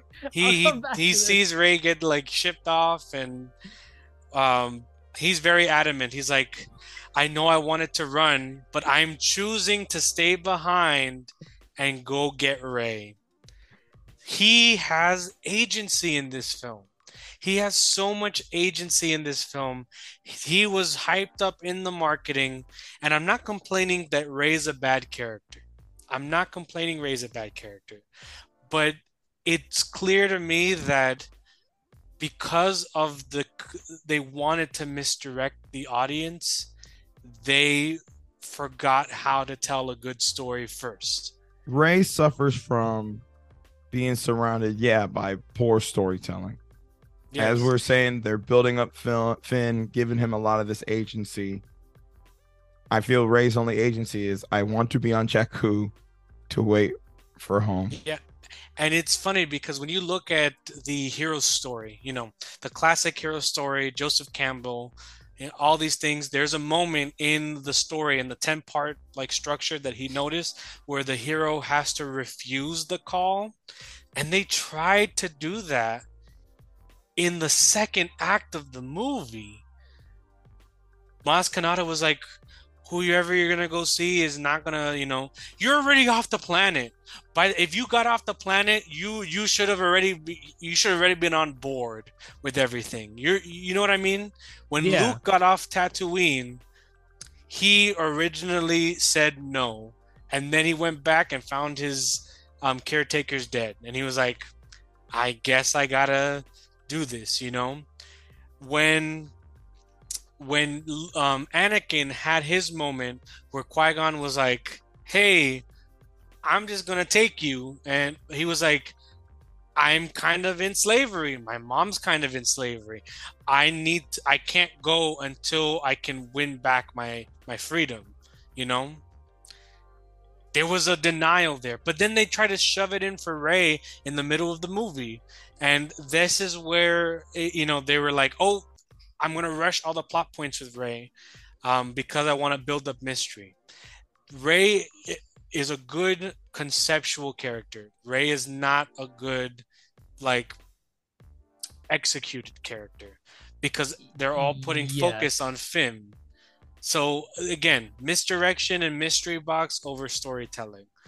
But I digress.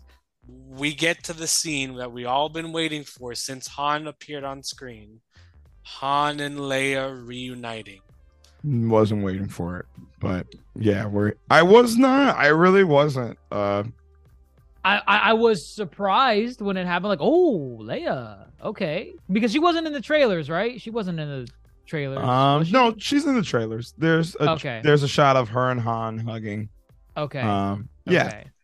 Um, just just at this point, you know, I don't know. I mean, it was nice to see them because, in the sense of you don't know what terms they left on, because clearly Han was hinting at, I'm not with her right now because of you know the our past together, whatever that past was. So that to see them now here together, it's like, ooh, what's gonna happen? Do they I hate guess- each guess- other, or like what's wrong? the nicest thing that happens from their reunion uh, i guess it's if you didn't have confirmation already i saw leia i saw our son Yeah. kylo ren that's their son I That mean, is why they had a falling out those two over their the the loss of their son hmm. And and just to confirm, you don't know what his real name is yet, right? no Kylo Ren's. Okay, No. he's our son. but- okay, but, but- okay. but why why who cares at this point? We know that's this.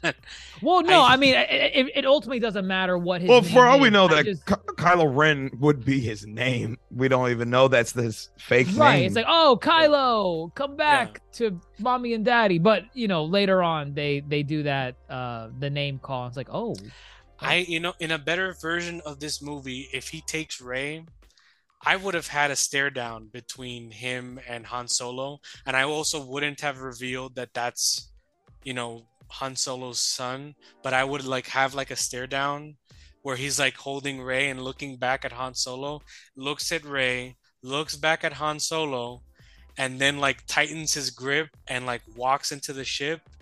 And Han is just like struggling to shoot him like he could have stopped him, but he struggles to shoot him.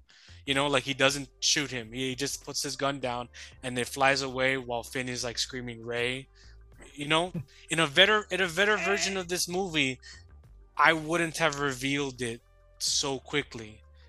I would Um, have waited for this scene to reveal it. Let me say, Kylo Ren is able to know when Han Solo gets on the Death Star planet later on, but I don't think he makes it a point that he knows that Han Solo was on the pirate planet. Um, little, little, little gap. Again, again, this they they thought up ideas like facts, and then they were like, "How can we turn it into a mystery?" And then worked from there. That's how they made this film. Because uh, it, it, it only makes sense that, of course, you have to know that Kylo Ren is Ben Solo at this point of the movie for this scene with Han and Leia to make sense. You know, you have to know that Rey's force sensitive for this next scene with him or her and Kylo to make sense. You have, you know what I mean? Instead Yeah. of l- leaving things to naturally happen, things just that's where the coincidence, like, oh my god, it's a, a lot. coincidence. Yeah. This Yeah. is where it's. I mean, it, it started to lose me before with like the Millennium Falcon, and it's like there, but then f- from here, it's like a domino effect. A lot of coincidental events where I'm just, I'm supposed to believe these things are happening for the sake of the plot moving forward, but it's like at that point, it's kind of pulling me out because I, I don't believe what's happening on screen. and it's it really is I, i'm gonna say the the meme joke here but um if i had a nickel for every time a random piece of ancient jedi or not ancient but important jedi artifact um, was recovered by somebody and just happened to show up in the force awakens i'd have two nickels. It's weird that it happened twice. Like because we have the blown up what's supposed to be blown up mask of darth vader or Oh burned mask of darth vader. right. That luke burned on endor and then we have Right. luke's original lightsaber it got cloud city is a poisonous planet cloud city you can only live in the clouds That lightsaber fell through the entire planet and came out on the other end, floated around in space. That's not how gravity works. That's not how gravity works. it's not Uh, well, oh, I don't know what to tell you. So the, the, this is what happened. The force guided the the lightsaber down the shafts and Maz Kanata was conveniently stationed in a in a ship right there and then it went boop and then she flew off with it. We don't ever get it explained in the movie why she has it. The real reason why she has it is because they wanted to make a mystery and they wanted to sell lightsabers they wanted to sell Right. lightsabers They It's, wanted to it's a legacy lightsaber too. yeah, they and Um, yes, so exactly, different box, same product. Yes. Oh Sure. wow. they just sell it again. That's So perfect. yeah, so Yeah. yeah. and then the rest of this sequence happens with Finn lying to the Resistance basically to try and get Rey. He's like, yeah, I know how to how to. uh, I'll get you in there. There's a there's a ventilation shaft that they forgot to uh clog up. If you shoot a torpedo in there, you can blow down the whole system. Just gotta lower the shields. Let's go get Rey. Yeah. And Rey has this moment where she becomes not only Luke but also Obi-Wan. So she has that interrogation scene and fights back Kylo, and Kylo takes off his mask finally, and we find out that he's just like a little whiny emo boy that shops at Hot Topic um, in this movie. So there were a lot of memes that came out of the face reveal for Kylo Ren. It's like, oh man, you should have kept the mask on, dude. I I was say- more intimidated. More memes though came from The the, the, the, chest, shirtless. the shirt. yes. Um, yes, we're not that's there the yet. last Jedi. I know. We're Let me there. stop. We're not But- there yet. Sorry. So yeah, basically Kylo Ren then runs to his master. He's like, "She's strong with the Force. Please, Dad, help me, help me. She's strong with the Force." Bring And- her to me, son. Yeah, and Rey's kind of like doing the Jedi mind trick, Oh, learning how to use the Force. Ah, How, how did she know how to do this? This But is, Right, this right. Again, where I don't I don't want to sound like a you know a, a guy who doesn't like women on an the internet. I, I don't I don't want to sound like one of them. But, but, this is just a flaw in the movie that randomly she picks things up. And I'm not saying that it's bad on her character. I would have liked to see this, but it, it's just like mm, how would she have known? it's would it's some known? yeah. it's something to where because again it kind of goes back to her whole thing being a, an ace pilot with the millennium falcon it was i like the concept of Rey i just don't like how it was executed in the film. There's a version of this film where i believe at some point yes she could have learned the jedi mind trick if she was taught properly how to use it or there was some hint at her picking up on it throughout the movie for whatever reason. But when when I just saw her do that, just pull that straight out of her ass without any prior knowledge, I'm just like she she is she is adept at everything that's needed for the plot to move forward. She's a perfect pilot, therefore they're able to escape from the the first order in the first act of the film. She's adept at the force, so she's able to break from her shackles and Jedi mind trick a stormtrooper. She's also adept in another area that we haven't got to yet, so I'll save That it one's for more that. believable. That one's more oh, believable. Oh, I don't. Oh, Listen, man. It, it's very it's very simple. They're going for nostalgia, but when you go for nostalgia, you have to understand certain things make sense that you're pulling from. Obi Wan doing the Jedi mind trick I, I believe makes it. I believe it makes sense because he's a Jedi master. He's just been in hiding this whole time. You have no idea what tricks he's got up. Maybe he's picked up even more stuff in his old age. It's been exactly, and, and he 28 has, and he literally does, right? right. And then Rey, though, I can buy she is adept at things or it just has a natural strength. I don't mind the sensitivity, like Right, the- like when right. Kylo's doing the the the mind thing, Yes. whatever. I don't mind that. I like that she's kind of pushing back a little bit. Because that's just raw, kind of natural instinct. Right, affinity. The Jedi affinity mind trick. So now, so now we have to question: Would this scene work in an anime?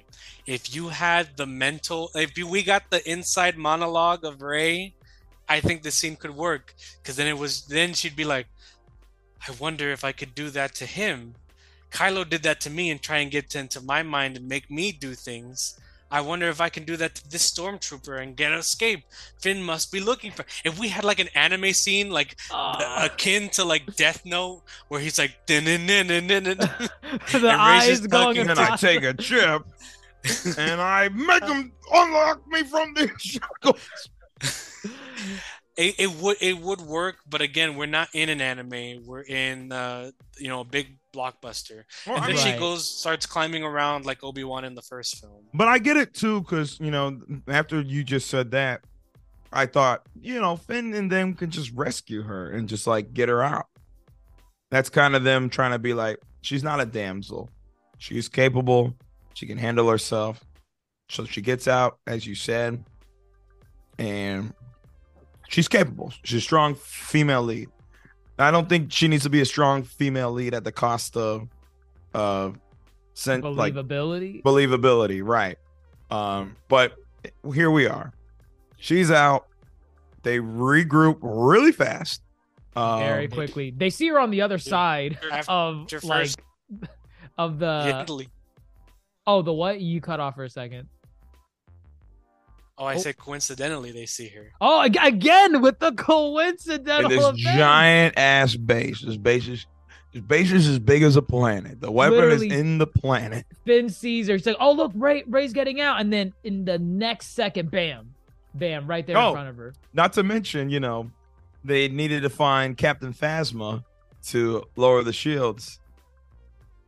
She there she comes around the corner.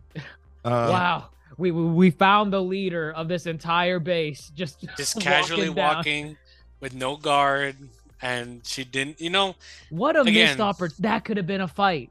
That could have been a fight. Like maybe they try sneaking up on her. they her. were trying to be.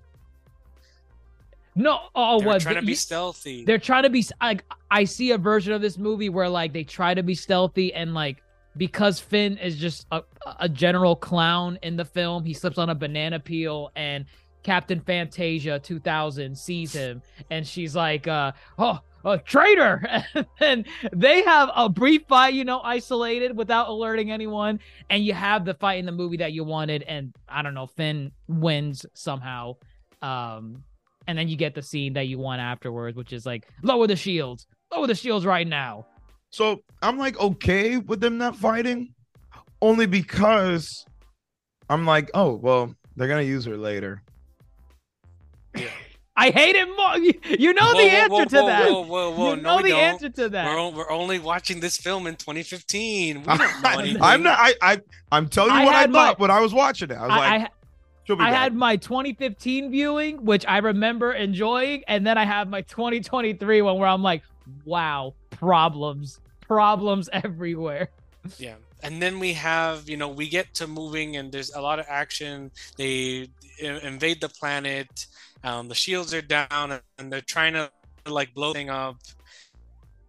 It's action, it's action, and then they they realize that they have to blow the the metal thing on top of the air vent, air shaft, um, so that they can get a better chance, right? Um, and they set bombs, and you know Han's there, and then they have that big scene with Kylo Ren and Han Solo. I would have loved. I love this scene. This scene's good.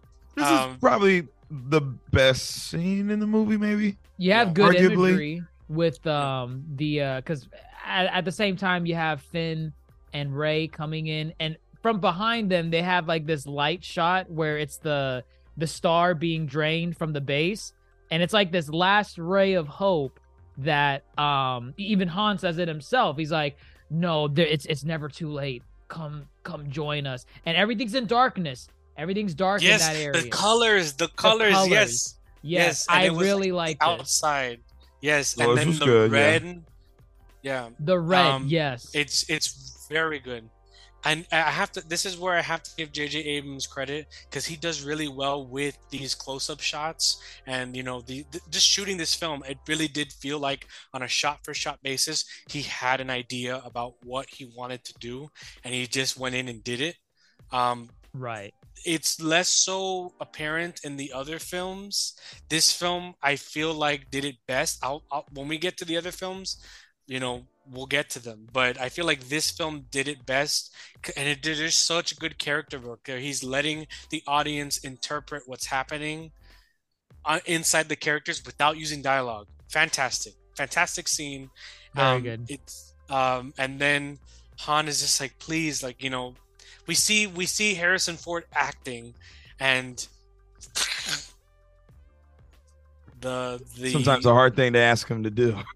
yeah the ignite the ignition of the lightsaber i think broke everyone's heart like we wanted I, I like the timing of it though too because it's it, like again a little bit of that misdirection. You get a really good performance from Adam Driver where you really think he's reconsidering everything that he's done up until that point. He's very just you know seemingly he seems to be regretful of like oh maybe maybe I can be saved. Maybe it is not too late. And you get this timing and again JJ did it very well in this shot. Once that star is drained of all the light, that light that was shining on Ben and uh, Han, it then becomes it then becomes complete darkness, and you get that you, you get that red hue, not not from the lightsaber, but like there's a red hue in from that the area. from yeah from the from the thingies yeah, yeah, the little lights all around. And so at that point, because at, before then, uh, I think uh, Kylo had offered his lightsaber already to uh, Han, as if like, oh wow, he's he's really gonna come back. But once that light, once the light from that star goes away, it's like, no, no, he's no, he, he has Yeah. other plans. Yep. I will do what I need to. People people have their theories on how that scene went down. Uh, I think that's better if we save it for I guess the end of this trilogy Yeah. when this scene comes back up. But yeah, I I thought probably the best scene in the movie. Um, I think we knew it was coming. Yeah. Uh, given how very much it was like, oh, they're really playing on the nostalgia. Uh, this is the equivalent to you know, if you strike me down, I will come back more powerful than ever. Uh, Obi Wan said to Darth Vader, and it was you knew it was gonna be Luke, or you knew it was gonna be Han, uh, who probably have to you know fall on the sword. Ha ha ha, literally. Um, See there, that was a good pun. That one was actually good. Thank you. Um, which is, and it, I guess it works. Um, it, it it's kind of the we've been fed all this nostalgia throughout this run, but then it was like, damn, they just went and killed Han. Uh, these two are kind of clueless, Finn and uh Rey. Uh, they don't really have guidance. Han was a smuggler for years before he sought out to help Luke and the gang in the original trilogy, and then he's got all these years that passed by. You know, uh, he was ready to teach them everything. Everything. They don't. It's They a don't tragedy. Yeah, it's it's a tragedy. It definitely is. yeah, I, yeah, I think story wise, you know, we we've been picking apart the story. This for me works. This is another thing that works, and I'm invested in this death. Uh, and I'm invested to see where it happens next. Uh, Chewie shoots uh Kylo Ren. Uh, damn man, that crossbow does damage. Uh, like yeah, it flings them. like they go flying with that. that, thing. or I'm, I'm, I'm, I, I, I feel it must have ruptured something in Kylo Ren. Ooh, ooh. Yeah. Yes. And then we get you know the fight, the, the final fights basically with Rey and Finn and Kylo. Hold on, let's build get- this up. It's it's good. I, It this is was good too. Misdirection. Mister, okay, okay. Rey gets knocked out. That lightsaber doesn't belong to you. Oh well, first he says, "Traitor!" He screams, Oh. "Traitor!" Traitor! I, Okay, I loved okay, it. and you see, you see what I'm talking about? To Finn, to Finn, yeah. It's building off of that stare. You know, why do you care? This one stormtrooper, this one expendable stormtrooper, why do you care so much about him? And you know, it's like they build this connection throughout the film. And it culminates here, I think, very well, outside of the fact that when they do start, come get it. I love that line. I um, did. That uh, that was a good one. I, I and it- to me it was cool to kind of see a fight like this. We hadn't had a fight like this in Star Wars almost never, to where one person is just like at, Luke had a little bit of training when he went up against Darth Vader. Finn is nothing. Finn has yeah. Kylo Nothing. clearly outclasses Finn, and it's like you know that's a losing fight. I don't care how many times he has to go. "Ugh, ugh." Uh, Finn is losing this fight. There's no way. But I like that. I like that idea because it's like, how are they going to get out of this? They can't outswing a lightsaber against Kylo. right. So, so what are they going to do? And Finn gets like two good hits, I think, or maybe at least I know he gets at least one. Um, Yeah, he gets a couple hits in. Yeah. and it's like But it's, like it's- da- it's like maybe they can get out of it, and then ultimately, right up the backside. on the back. Ah! Like, I, honestly, that would probably look like one of the most painful little lightsaber like wounds in all of Star Wars. it's a That carving shit, of your yeah, back. right? They down carved his back up like a goddamn turkey. enough Uh, to knock him out, so you know there's a piece missing. His spine is damaged. His nerve system's damaged. Goodness gracious! Yep. And then you got the classic. the yeah the again a callback from the original trilogy. This was good. A lightsaber in the snow. correct. and then suddenly he's reaching out for it. He's reaching out, he's struggling, and then it's moving, it's moving, flies right past him. Rey Whoa. catches it, and then the music builds up, ignites it, and then they start fighting for real. And now I gotta I gotta defend Rey because um I'm and I'm speaking from this from watching from being very invested in swordplay um to have a casual understanding of it and from seeing a lot of videos around swordplay using a staff is very similar to the mechanics of using a sword you know because they're just big long cylinder type things Sure. where you have to use mechanically speaking that's why a lot of people can still use long swords and katanas. Like there's the same principles still apply but except with lightsabers it's easier because there's no edge. The, the edge is a, a circle. The edge is a circle. So you don't have to worry about edge alignment which makes it easier which ray never had to worry about edge alignment either she had a what do you call it I guess a- a a staff. staff. Yeah. and she was very good with the staff because as we saw in the earlier parts she was hitting people all over the place she wasn't good with a blaster she was not good with a blaster but she was very good with her staff so it's reasons i think that it's believable that she gets the upper hand on an injured kylo here Ah, I- keyword injured because I was gonna say, I don't know if she should be winning this fight, but I don't think she should be winning it injured or not injured Kylo. I, I I believe the sense that she could put up a fight against an injured Kylo that's fresh off of a fight after Finn, who did s- do some minor damage. I I remember that that scene where you know th- they press their lightsabers together and Kylo's digging the cross guard into oh yeah Finn's into soldier. Finn's- yeah. like I thought that was pretty good. I'm like, wow, he's really going for it.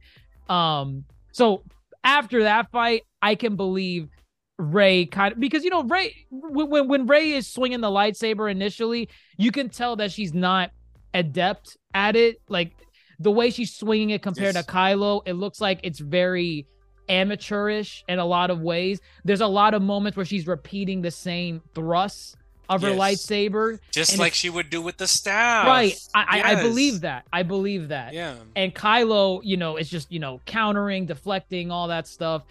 Um and if this was an anime, I could believe this next part. Um, but you get that scene where now they they, they clash the lightsabers again, Sabers, similar yes. Right. And you know, she has Rey in a corner and and you know, she, he's pressuring her. And uh, what was Kylo's line here about the force? you. He's like, you need a teacher. I could I teach can you to teach use you about the force. Yeah, something like I that. I ain't I ain't gonna be taught by nobody who's in my face. I can teach you. but but wait a minute. The force? Mmm. I'm, I'll, I'll believe it because uh, because Did the force awaken at that point? Is that the fo- the force was awakening this whole move. The force has been awakened, correct? Yeah, Yes. it's been awakened. I think I think I like that part because ultimately Kylo was at a moment of imbalance, you know, being injured, just killing his father. He was like he was like Ugh, like he was struggling and he didn't want to kill Rey. He wanted to teach her. I want to teach you. So he wasn't trying to kill her.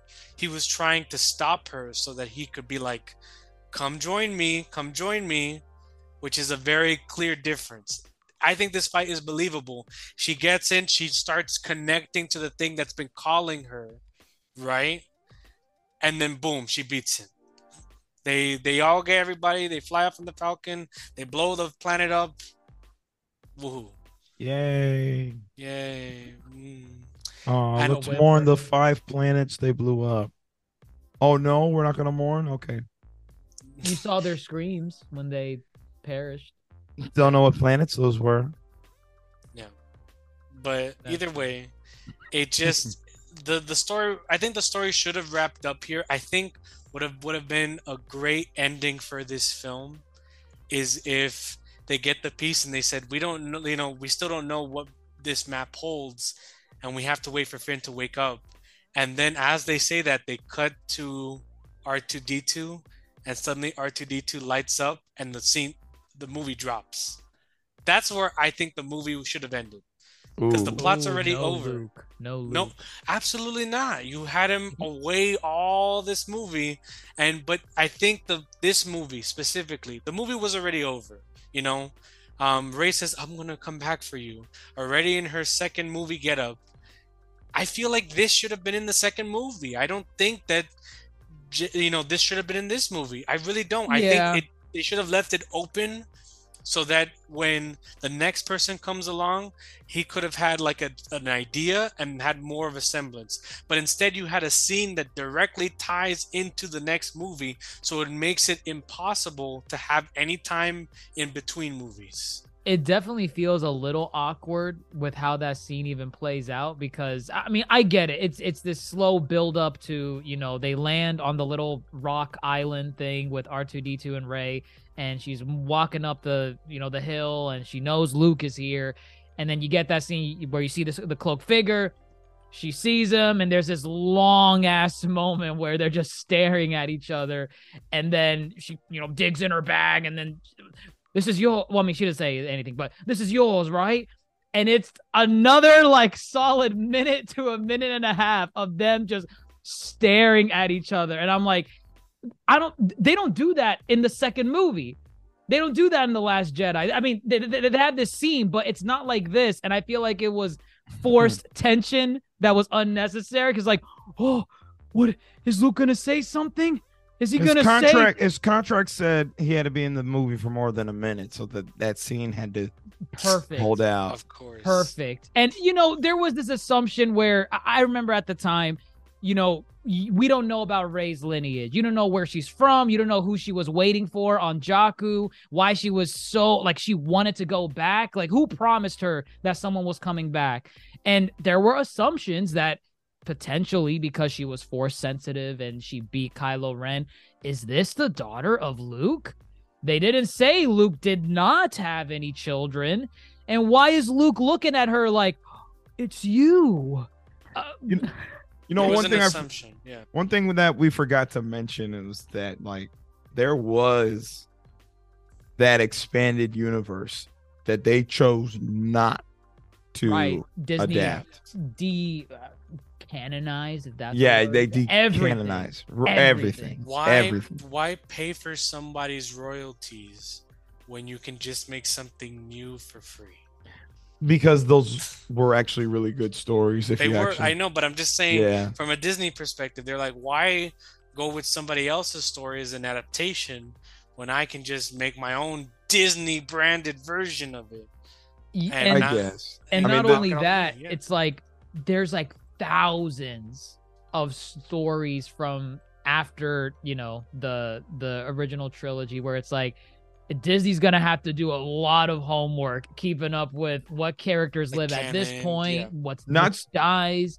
Not saying they had to be a full straight adaptation. For example, Kylo Ren. His name is Ben. That is pulled straight from the expanded universe. Yes, It's pulled Yeah. wrongly. Mm, They pulled it wrongly uh to where it almost makes absolutely no sense. Yes, they, they borrowed elements. They borrowed elements because from- what do you call it? Um, why would Ben be the name of Leia and Han's? Well, the else? only thing that I can now say that makes more sense for that was the Obi-Wan Kenobi show. Uh Oh, you're right. yep. Uh wow. Wait, You know- enlighten me. What? What? about Hello? Hello? Your your Flash? father, your father, Senator Bail Organa sent me. What's your name? Who are the you? whole the whole show Oh, I is okay, literally okay, I guess. Princess yeah, Leia the and Leia, the Leia bit. The I forgot the Leia bit. I forgot the Leia. That is the only way. That is the only way that no, that was that, that was seven years later. Doesn't count. it, it Doesn't- was seven years later but i like when they things start making more sense it- that's a star wars tradition everybody the prequels came out nobody liked them until they started making clone wars the sequels came out and no one started appreciating the little intricacies until No the one- disney plus shows no one likes the sequels still. I like I like this movie. Like you know, I genuinely I- like this movie when and revisiting it, I I think I was harsh on it um in the in the the years past, like in maybe like in the last three years. But I really like this movie going back to it. I feel like there's a sense of wonder, and I always will have my head canon that Poe Dameron and Finn are um, just a tr- Poe is a gay man. Oscar Isaac played him as a gay man, and Finn is a bisexual disaster himbo.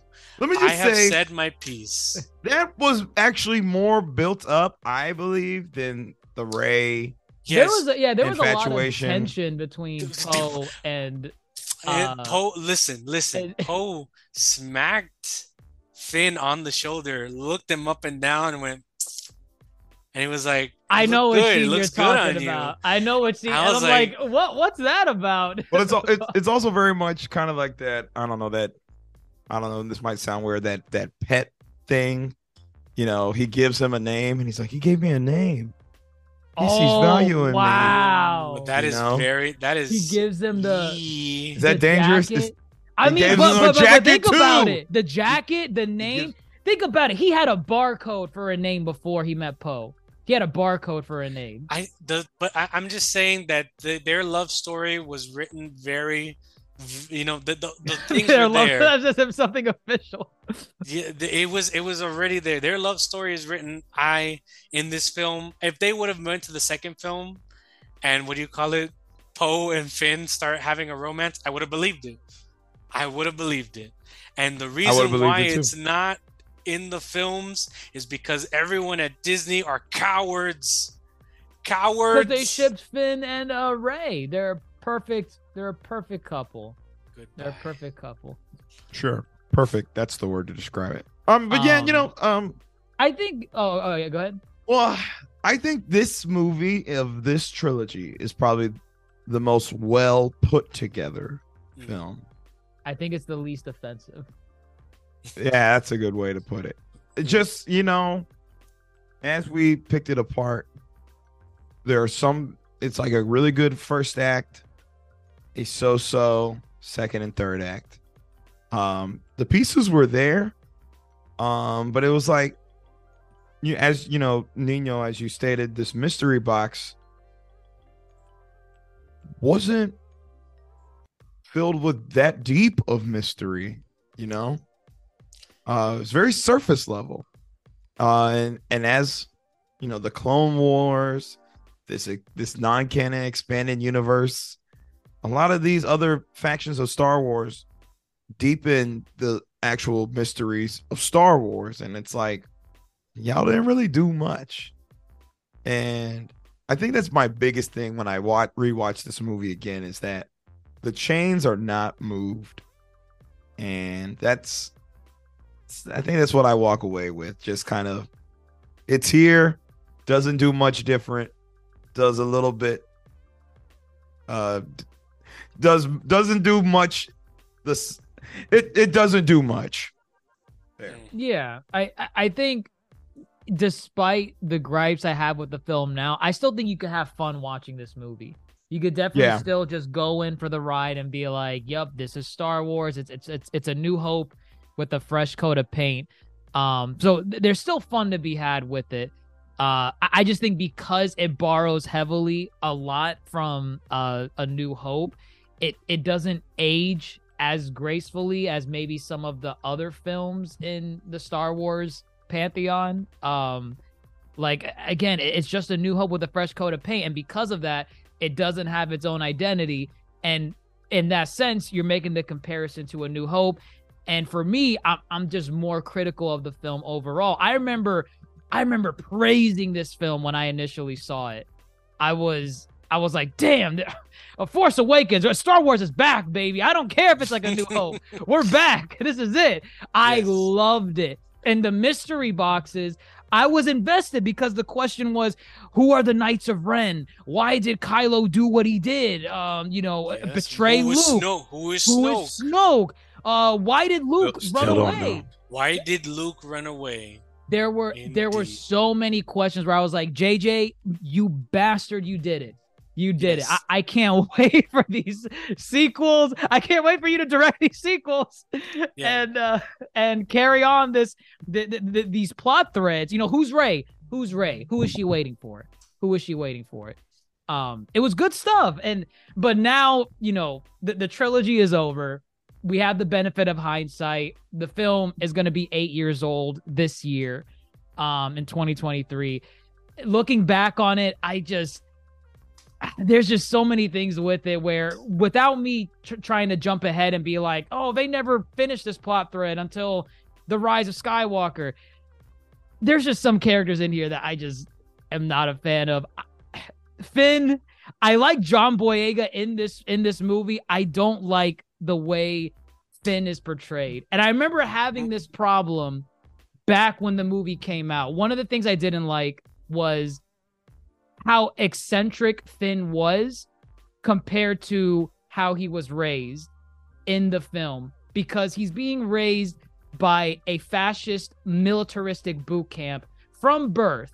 I would have even believed this character if maybe he wasn't uh like maybe he was brought in like as a young child, like you know, maybe eight, ten, whatever. Um but I just lose that believability where he's raised from birth to be in the first order and he's just this happy happy i use loosely but this go-lucky eccentric character and i'm like how did you not get outed in in the first order He's also like- just kind of dumb. He's just You- dumb. you, you're dumb and, and and there was a throwaway line where he's like oh i work sanitation on the on the planet so he didn't really have like a military like uh post at, in the first order but it's just like how did they not like root you out uh like early on and and so like i remember have you seen the rest of the stormtroopers? They're very incompetent. No, they they are. They are very incompetent. It's just once Finn takes point. off the helmet, it's like it, it's a brand new character. And maybe that was the point, but I feel like there's a version of this film where John Boyega's acting like the way he believes the character should act, but then whether it's JJ Abrams or someone else, they they you know, they say cut in the scene and they're like, "Hold on, John. We need you to be a little bit more extra in this scene. I'm alluding to this in the background. We we need you to be a little bit more. You know, Rey just got captured by Kylo, and you know you- you're very upset. You're very upset. Two or three takes later, JJ's like, "Listen, just give it your all. Give it your all. I don't care. No, do you, no, do you like? Do you like do it. Denzel? Do what he does. do do it, Denzel. Do it, Denzel. I I don't think that's the I don't think that's it. I think that John Boyega just made choices because I think he was like, This is my chance to blow up my career. I'm gonna make all the choices, you know? Mm, yeah, I can see that. I I too. can see that too. Yeah. I, I just I just I think that there's a version of this movie because uh, knowing where the the the script goes, right? For the other from here movies, until the Yeah. next movie. Okay. I think there's a moment where the Force Awakens happens and Finn has a line where he's in the market, he's like drinking from the water, and then like maybe he has like a line like he's like seeing all these fruits and things and he's just so enthralled by it and he's just he's he's learning to love the things around him and hate would hate to see it go, you know what I mean? So that's why he's a little bit eccentric. And he's just like I don't know, I felt like the entire years of my life there was like a fog over me. And then suddenly something clicked. Like there was an awakening. You know there's a better version of this film somewhere out there. Like a like a- a second or third draft. Because i think at this time disney was very afraid to tackle ha- ha- have a hero character that originates from something uh, of of evil right Yes, you know yeah. Finn's from the First Order, which again we said it earlier. The concept of a stormtrooper is very interesting. That you know they they defect.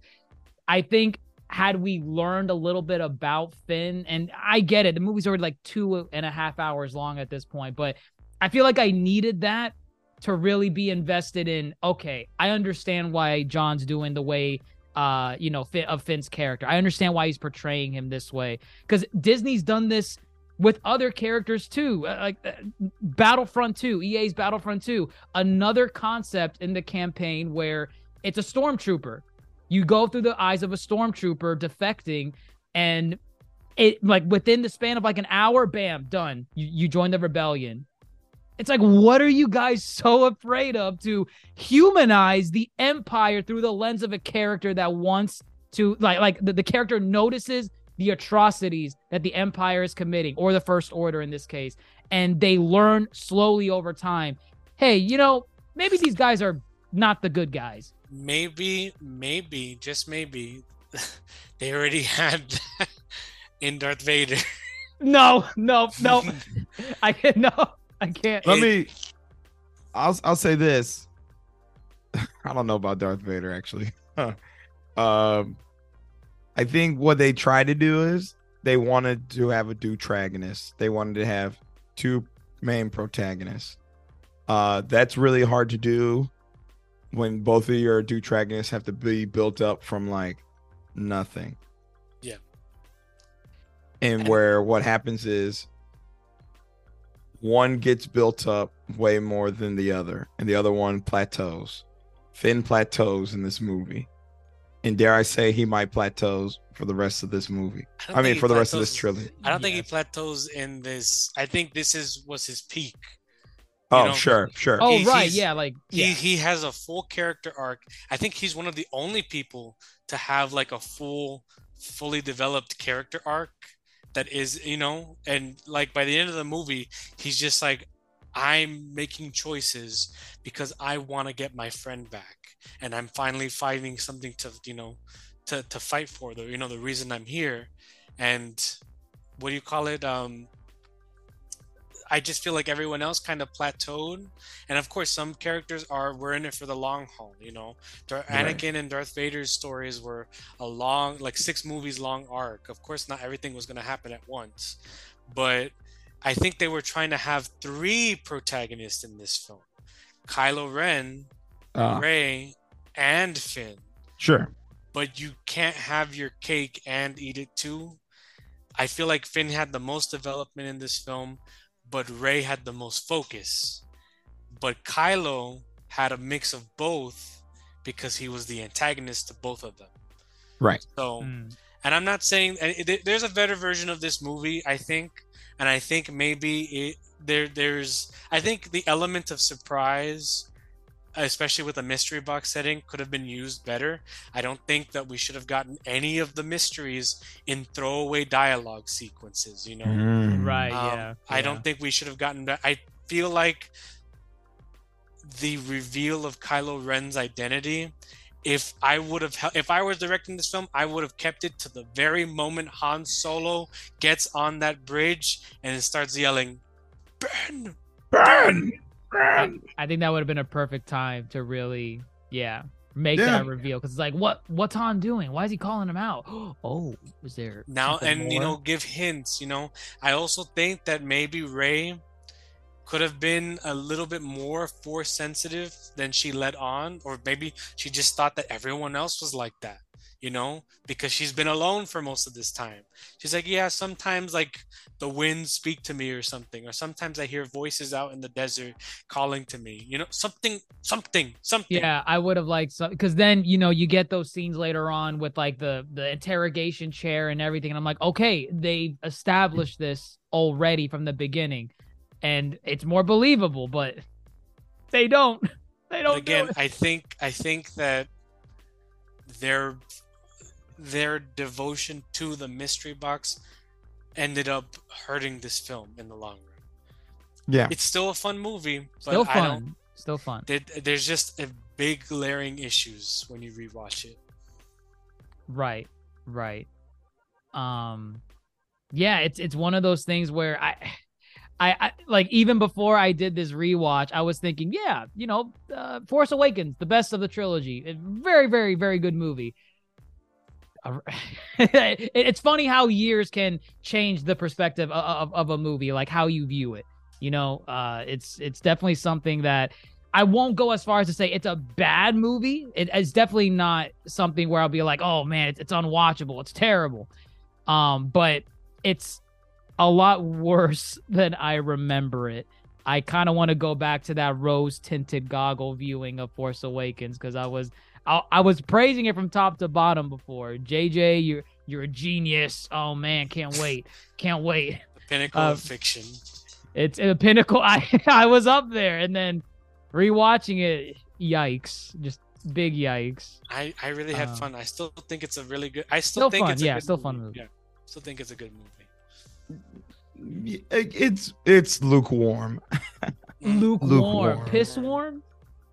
No, lukewarm like Luke Skywalker. Oh, okay. See, oh wow, you're you're you're two for three now. Good, Thank you. nice, Yeah. nice, perfect, perfect, perfect. Well- Um, Are we are we good? Is that it? Is I think that's it on this movie. I think so. I think we covered everything besides, you know, the lens flare. Now let's talk about an hour about the J.J. Abrams lens flare, everybody. oh, the lens flare, his favorite. we saved that one for another day? Of Um, course. Yeah, but uh, you know, I enjoyed this discussion. Uh, I think it's definitely fun as we did. We uh, we kind of went into that initial reaction when from announcement to you know hype going into the trailers and the eventual premiere. And we uh let you know we hit you with some realness. And it was fun. I think we had fun here at the table looking back at Star Wars The Force Awakens. But uh with that said, folks, we're gonna we're gonna close up shop here. Um we will be back. This is a trilogy.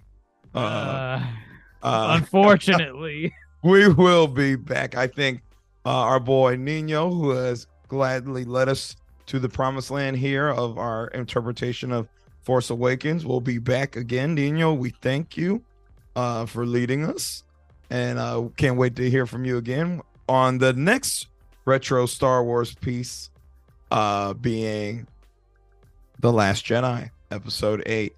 So we'll be back with Episode Eight, and we'll keep y'all posted. But uh hey folks, thank you for listening at home, listening in the car, wherever you listen to. Thank you for listening all podcast stations, Spotify, Apple Podcasts, wherever you listen. Thank you for following us on all social medias, Facebook, Twitter, Instagram, uh whatever. TikTok. Hey, we we we back on TikTok, folks. We we making a splash. Go check us out. Um we talk Star Wars a lot among other franchises. If you ever like to talk more with us, please join our Discord to join the discourse that we got going on there. I'm sure Nino will be spouting off kind of uh, preludes to the Last Jedi um, retro piece. So if you want to catch, um, uh, you know, catch get an appetizer of that, check us out. But um, hey, without further ado, that is it from us here at the Yonko table. I'm your host, Grandmaster Hoop, fellow Yonko, Dr. Jace attorney, and Supernova guest host Nino Desplazado. Y'all have a good night, and everyone want to do their final Star Wars line of the night. Here, I'll go first. Uh, uh, do it. oh, we're going through the entire franchise. You do whatever you want. I don't care. Do whatever. Oh God, I'm. That's not fair. I I slaughtered them like animals. wow, it goes to what we were saying earlier. All prequel quotes. All prequel quotes. Look at oh, that. No. Wow. Wow. Perfect. Profound. We're, we're out of here. We're done. We're goodbye, folks. Goodbye.